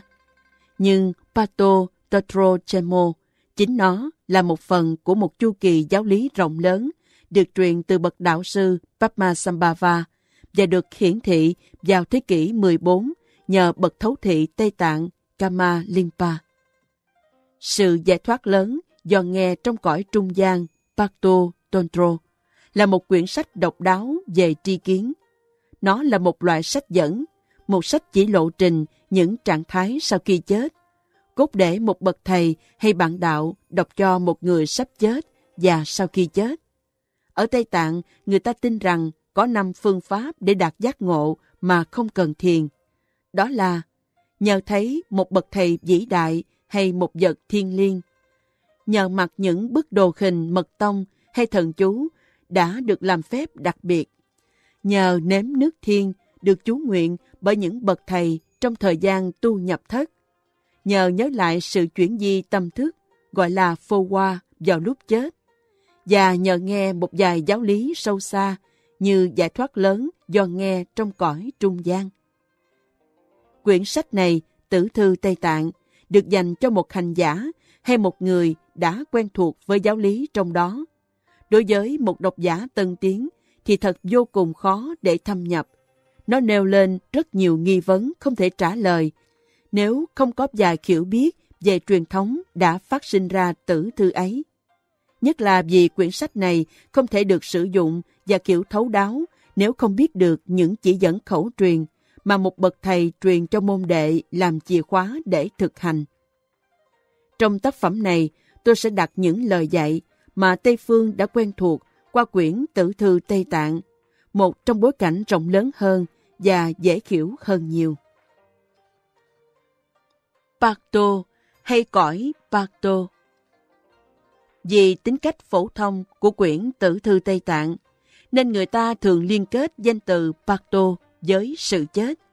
Quả thực, danh từ ấy, trong ngôn ngữ thường ngày ở Tây Tạng, được dùng để chỉ trạng thái trung gian giữa chết và tái sinh. Nhưng nó có một ý nghĩa rộng lớn sâu xa hơn nhiều. Chính trong giáo lý này, có lẽ hơn bất cứ chỗ nào khác mà ta có thể thấy tri kiến của Đức Phật về sống chết thật sâu xa và bao quát đến mức nào. Mà thực sự cái mà ta gọi chết kỳ thực bất khả phân ly khi được nhìn và hiểu rõ từ nhãn quan của giác ngộ. Chúng ta có thể chia toàn thể hiện hữu ta thành bốn thực tại. Đó là sống, hấp hối và chết, sau khi chết và tái sinh. Đấy là bốn pato hay giai đoạn trung gian. Một, Pakto tự nhiên của đời này. Hai, Pakto đau đớn của sự chết. Ba, Pakto quang minh của pháp tánh. Và bốn, Pakto nghiệp của sự trở thành hay tái sinh. Một, Pakto tự nhiên của đời này trải dài suốt thời gian từ lúc sinh ra đến lúc chết. Trong hình trạng hiểu biết của ta hiện tại, giai đoạn này có vẻ như một cái gì to tát hơn là một chuyển tiếp. Nhưng nếu xét kỹ, ta sẽ thấy rõ rằng so với chiều dài vô tận của lịch sử nghiệp của ta, thì thời gian ta sống trong đời này thực tương đối ngắn. Giáo lý nhấn mạnh với ta rằng, Bạc Tô đời này là thời gian duy nhất và tốt nhất để chuẩn bị cho cái chết, bằng cách làm quen với giáo lý này và ổn định sự tu tập. 2. Bạc đau đớn khi chết kéo dài, từ khi khắp hối cho đến khi chấm dứt, cái được biết là hơi thở bên trong. Giai đoạn này lên cao độ ở sự ló dạng của tự tính tâm, cái ta gọi là ánh sáng căn bản vào lúc chết. 3. Bạc quang minh của Pháp giới là kinh nghiệm ngay sau khi chết về ánh sáng của tự tính tâm, quan sát hay linh quang xuất hiện dưới dạng âm thanh, màu sắc và ánh sáng. 4. Bạc tô nghiệp của hiện hữu hay trở thành là cái mà ta thường gọi là cõi bạc tô hay trung gian kéo dài cho tới khi ta tái sinh. Điều phân biệt định ranh giới mỗi bạc tô là chúng đều là những khoảng hở những giai đoạn trong đó khả tính tỉnh thức hiện diện một cách rõ rệt. Những cơ hội để giải thoát đang xảy ra liên tục suốt cuộc sống chết. Và giáo lý Pato là chìa khóa, là khí cụ giúp ta khám phá và nhận diện được những cơ hội ấy và tận dụng chúng tối đa. Bất trắc và cơ hội Một trong những đặc tính chính yếu của những Pato, tức giai đoạn trung gian, là ở đấy những thời kỳ vô cùng bất định. Cuộc đời này là một ví dụ rõ nhất. Thế giới quanh ta càng ngày càng quay cuồng, nên cuộc đời ta cũng càng phân tán thành nhiều mảnh. Vì bị mất liên lạc, không tiếp xúc được với chính mình, chúng ta thường lo âu, bất an, và gần như bị chứng thần kinh loạn. Một khủng hoảng nhỏ cũng đủ chọc thủng cái bong bóng của những kế hoạch ta dự tính. Một phút giây kinh hoàng cũng đủ cho ta thấy mọi sự thật bấp bênh làm sao. Sống trong thế giới ngày nay là sống trong một cảnh rõ ràng là cõi Pato. Bạn không cần phải chết mới kinh quá một cõi như thế. Tính cách bất định này mà hiện tại đang thấm nhuần khắp mọi sự vật, càng trở nên mãnh liệt hơn, rõ nét hơn. Sau khi ta chết, khi mà tính sáng suốt hay mê mờ của chúng ta, theo những lời bậc thầy, được nhân lên bảy lần. Bất cứ ai nhìn cuộc đời một cách trung thực cũng sẽ thấy rằng chúng ta đang sống trong một tình trạng miên diễn của hồi hộp và bất định. Tâm thức ta luôn luôn di chuyển từ trạng thái sáng suốt đi vào mê mờ và từ mê mờ ra sáng suốt. Nếu mê mờ luôn thì ít nhất nó cũng sẽ đưa đến một thứ sáng suốt nào đó. Một điều đáng buồn cười của cuộc đời này là đôi khi nhìn chung thì ta ngu thật, song ta cũng có thể sáng suốt đột xuất. Điều này chứng tỏ cho ta thấy Pato là gì? Một sự chập chờn giữa sáng suốt và mê mờ, giữa khoan mang và tuệ giác, chắc chắn và không chắc, khi tỉnh, khi điên. Trong tâm ta hiện tại, tuệ giác và mê mờ khởi lên cùng lúc, đồng khởi. Điều này có nghĩa rằng chúng ta phải luôn luôn đối diện với một tình trạng chọn lựa giữa hai trường hợp và mọi sự tùy thuộc ở chỗ ta sẽ chọn trường hợp nào. Tính bất trắc miên viễn này có thể làm cho mọi sự có vẻ đáng chán và hầu như vô vọng. Nhưng nếu nhìn kỹ, bạn sẽ thấy rằng từ bản chất nó đã tạo ra những khe hở, những khoảng không, trong đó những cơ hội, dịp may để chuyển hóa luôn luôn phát sinh. Nghĩa là nếu chúng ta có thể thấy được và tóm lấy chúng. Vì cuộc đời chỉ là một sự tuôn chảy bất tận giữa sống chết và chuyển tiếp. Nên những kinh nghiệm Pacto đang xảy đến cho chúng ta luôn luôn và là một phần căn để làm nên toàn thể tâm thức ta. Tuy nhiên, bình thường chúng ta quên mất những Pato và khoảng hở giữa chúng. Vì tâm ta đi từ một tình huống chắc ăn này tới một tình huống chắc chắn khác ta quen bỏ qua những chuyển tiếp luôn luôn xảy ra. Kỳ thực, như giáo lý có thể giúp ta hiểu, từng mỗi lúc trong kinh nghiệm của chúng ta là một Pato. Vì mỗi ý tưởng, mỗi cảm xúc sinh khởi từ tự tính tâm và chìm trở vào trong tự tính ấy. Giáo lý cho ta biết rằng, chính vào những lúc thay đổi và chuyển tiếp đặc biệt quan trọng, mà tự tính tâm nguyên ủy giống như bầu trời của chúng ta mới có cơ hội xuất hiện. Tôi xin lấy một ví dụ. Tưởng tượng một ngày làm việc bạn trở về nhà và thấy cửa nhà bạn đã bị phá tung, cánh cửa lơ lửng treo nơi bản lề. Bạn đã bị kẻ cướp giếng nhà. Bạn đi vào trong và thấy mọi thứ bạn sở hữu đều đã biến mất. Trong một lúc, bạn điến người về cú sốc và đầy tuyệt vọng. Bạn quay cuồng trải qua một tiến trình tâm thức cố làm sao tạo lại những gì đã mất. Tai nạn đã tới, bạn đã mất hết mọi thứ. Tâm thức đầy bất an dao động của bạn khi ấy bỗng choáng váng và những ý tưởng lắng lại. Bỗng dưng có một sự vắng lặng sâu xa đột ngột, hầu như một kinh nghiệm hạnh phúc. Không còn phải phấn đấu, không cần gì nỗ lực nữa, vì cả hai chuyện đều vô vọng. Bạn chỉ có buông bỏ vì không có chọn lựa nào khác. Thế là một phút trước, bạn mất một cái gì quý báu và ngay sau đó, bạn cảm thấy tâm bạn đang ở trong một trạng thái an tĩnh sâu xa. Khi loại kinh nghiệm ấy xảy đến, thì đừng dội bủa đi tìm một giải pháp ngay. Hãy ở lại một lúc trong trạng thái an tĩnh đó. Hãy cứ để nó là một khoảng hở. Và nếu bạn thực sự an trú trong khoảng trống ấy, nhìn vào tâm bạn, bạn sẽ thoáng thấy được bản chất bất tử của tâm giác ngộ ta càng có tính cảm thụ sâu xa và tỉnh giác bén nhạy đối với những khoảng trống, những giai đoạn chuyển tiếp trong cuộc đời như trên. Đó là những cơ hội lạ lùng đưa ta đến tuệ giác càng để. Thì nội tâm ta càng được chuẩn bị khi chúng sẽ đến một cách vô vàng mãnh liệt hơn và không được kiểm soát vào lúc ta chết. Điều này tối quan trọng vì giáo lý về Bạc Tô cho ta biết có những lúc mà tâm thức tự do hơn bình thường rất nhiều.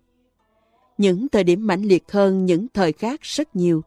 Những giây phút mang theo gánh nặng và hàm ẩn của nghiệp mạnh mẽ hơn nhiều lúc khác. Vì lúc ấy, cơ thể bị loại bỏ và ta được cống hiến cái cơ hội ngàn năm một thuở để giải thoát. Dù ta có làm chủ được tâm một cách thuần thục đến bao nhiêu, ta vẫn bị giới hạn bởi thân xác và nghiệp của nó. Nhưng với cái chết, sự phóng thích xác thân vật lý, ta có được cái cơ hội kỳ diệu nhất để hoàn tất những gì ta đã nỗ lực theo đuổi trong suốt cuộc đời tu tập của ta. Ngay cả một bậc thầy tối thượng đã đạt đến sự chứng ngộ cao nhất, thì sự giải phóng cuối cùng cũng chỉ xảy đến vào lúc chết, gọi là Parinirvana, Đại Niết Bàn.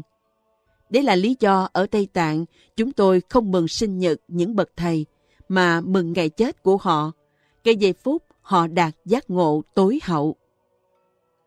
Lúc tôi còn bé ở Tây Tạng và nhiều năm về sau, tôi đã nghe nhiều chuyện kể về các bậc hành giả mật tông vĩ đại và ngay cả những cư sĩ tu yoga có vẻ bình thường đã chết một cách lạ lùng gây nhiều cảm kích.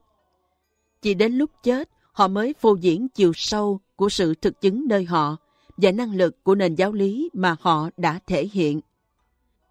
Giáo lý trên cổ xưa, từ đó phát sinh tử thư Tây Tạng, có nói về một giống chim thần thoại, chim Garuda, tức kim sĩ điểu, mới sinh ra đã đủ lông cánh. Hình ảnh ấy tượng trưng cho bản tính sơ nguyên của ta, đã hoàn hảo từ khởi thủy.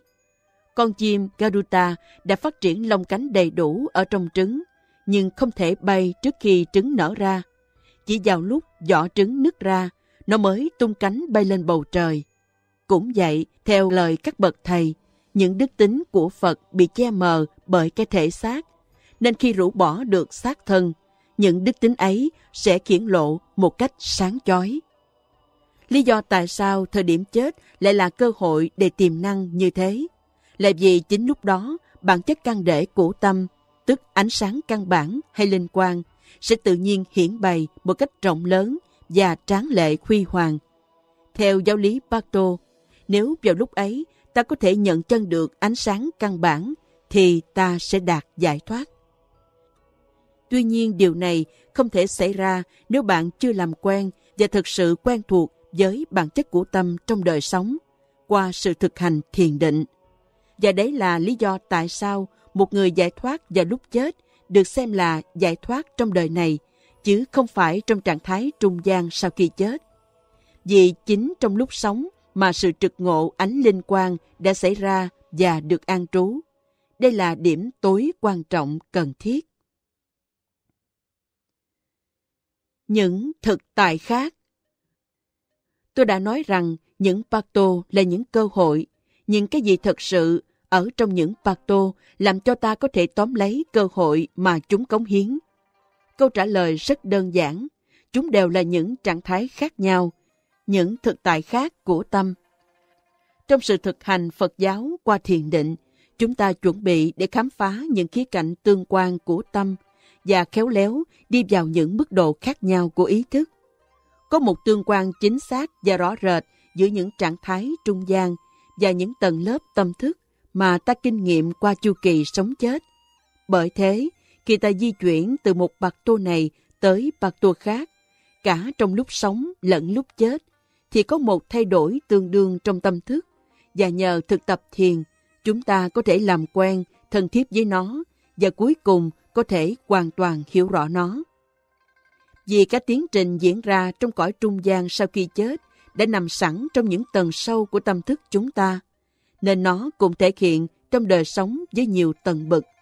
Chẳng hạn, có một tương đương rõ rệt giữa những mức độ tinh tế của tâm thức mà chúng ta trải qua trong giấc ngủ và mộng mị với ba bạc tô liên hệ tới cái chết. Đi ngủ là giống như bạc tô chết, trong đó tứ đại và tiến trình tư duy tan rã, mở vào kinh nghiệm ánh sáng căn bản. Chim bao là giống như Pardo tái sinh, trạng thái trung gian, trong đó bạn có một ý sanh thân, tức thân bằng tư tưởng, rất hoạt động và sáng suốt, trải qua đủ thứ kinh nghiệm. Trong trạng thái mộng mị, chúng ta cũng có một loại thân như thế, thân trong mộng. Trong đó, chúng ta trải qua mọi kinh nghiệm của đời sống trong mộng. Khoảng giữa Pato chết và Pato tái sinh có một trạng thái rất đặc biệt của quan sát hay ánh sáng căn bản, được gọi là Pato pháp tánh. Đây là một kinh nghiệm xảy đến với tất cả mọi người, nhưng rất ít người có thể chú ý đến nó. Huống hồ, kinh nghiệm nó một cách toàn vẹn, vì nó chỉ được nhận chân bởi một hành giả đã tu tập. Pato pháp tánh này tương đương với giai đoạn sau khi ngủ và trước khi bắt đầu chim bao. Dĩ nhiên, những giai đoạn tâm mờ mịt, tức những Pato trong khi chết, là những trạng thái tâm thức sâu xa hơn và mãnh liệt hơn nhiều so với trạng thái ngủ và mộng. Nhưng chúng cũng có từng mức độ tinh tế như vậy. Những bậc thầy thường sử dụng sự so sánh đặc biệt này để chỉ cho ta thấy thật khó như thế nào để duy trì sự tỉnh giác suốt trong những trạng thái Pato. Có bao nhiêu người trong chúng ta ý thức được sự thay đổi trong tâm ta trong khi ngủ, hay ý thức được cái lúc những giấc mộng bắt đầu? Có bao nhiêu người trong chúng ta ý thức được ngay khi mộng rằng mình đang nằm mộng? Vậy hãy tưởng tượng duy trì được sự tỉnh giác trong giây phút kinh hoàng của những giai đoạn trung gian sau khi chết là khó đến mức nào. Tâm bạn như thế nào trong giấc ngủ và trong trạng thái mộng chỉ cho bạn biết tâm bạn sẽ như thế nào trong những trạng thái chết và tái sinh. Ví dụ, cái cách mà bạn phản ứng đối với chim bao, ác mộng và những khó khăn hiện tại chứng tỏ bạn sẽ phản ứng như thế nào sau khi bạn chết. Đấy là lý do Pháp yoga về ngủ và mộng đóng vai trò quan trọng trong sự chuẩn bị cho cái chết. Điều mà một hành giả thực thụ tìm cách làm là giữ cho sự tỉnh giác về tự tánh tâm luôn luôn liên tục, không gián đoạn ngày và đêm. Và dùng ngay những giai đoạn khác nhau của giấc ngủ và mộng để trực nhận và quen thuộc với những gì sẽ xảy ra trong các giai đoạn bạc tô sau khi chết. Bởi thế, chúng ta tìm thấy hai bạc tô khác cũng gồm trong bạc tô tự nhiên của đời này. Đó là bạc tô ngủ và mộng và bạc tô của thiền định. Thiền định là hành thiền ban ngày, còn yoga ngủ và mộng là thực hành về đêm.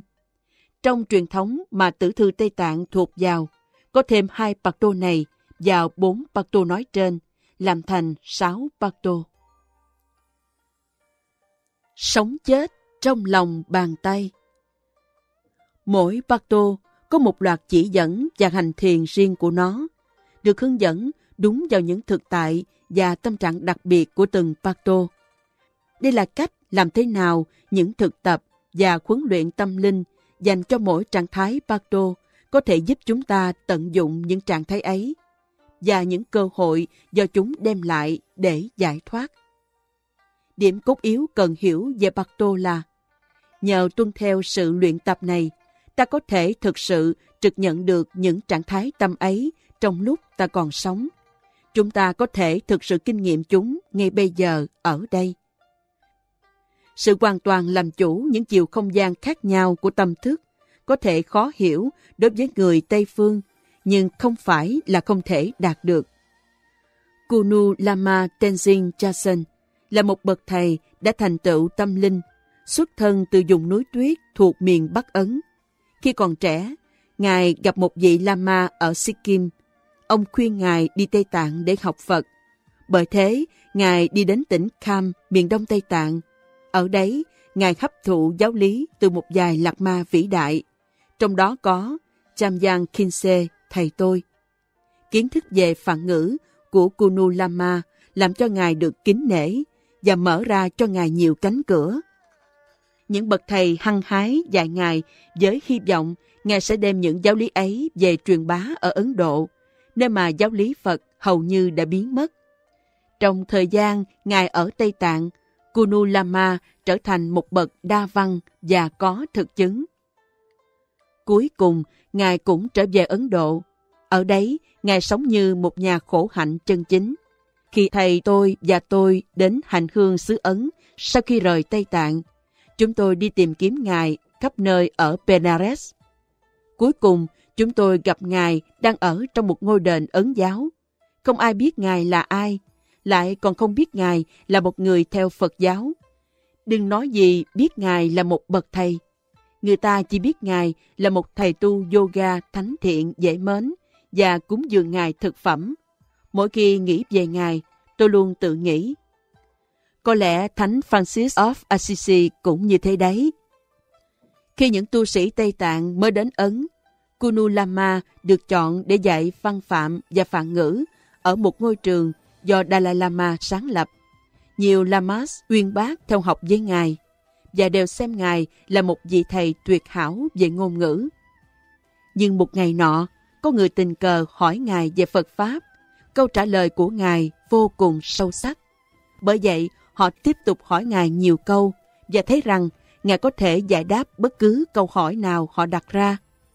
Danh tiếng Ngài lan rộng và chẳng bao lâu Ngài giảng dạy cho những tu sĩ thuộc các trường phái khác nhau, những giáo lý thuộc truyền thống riêng của họ.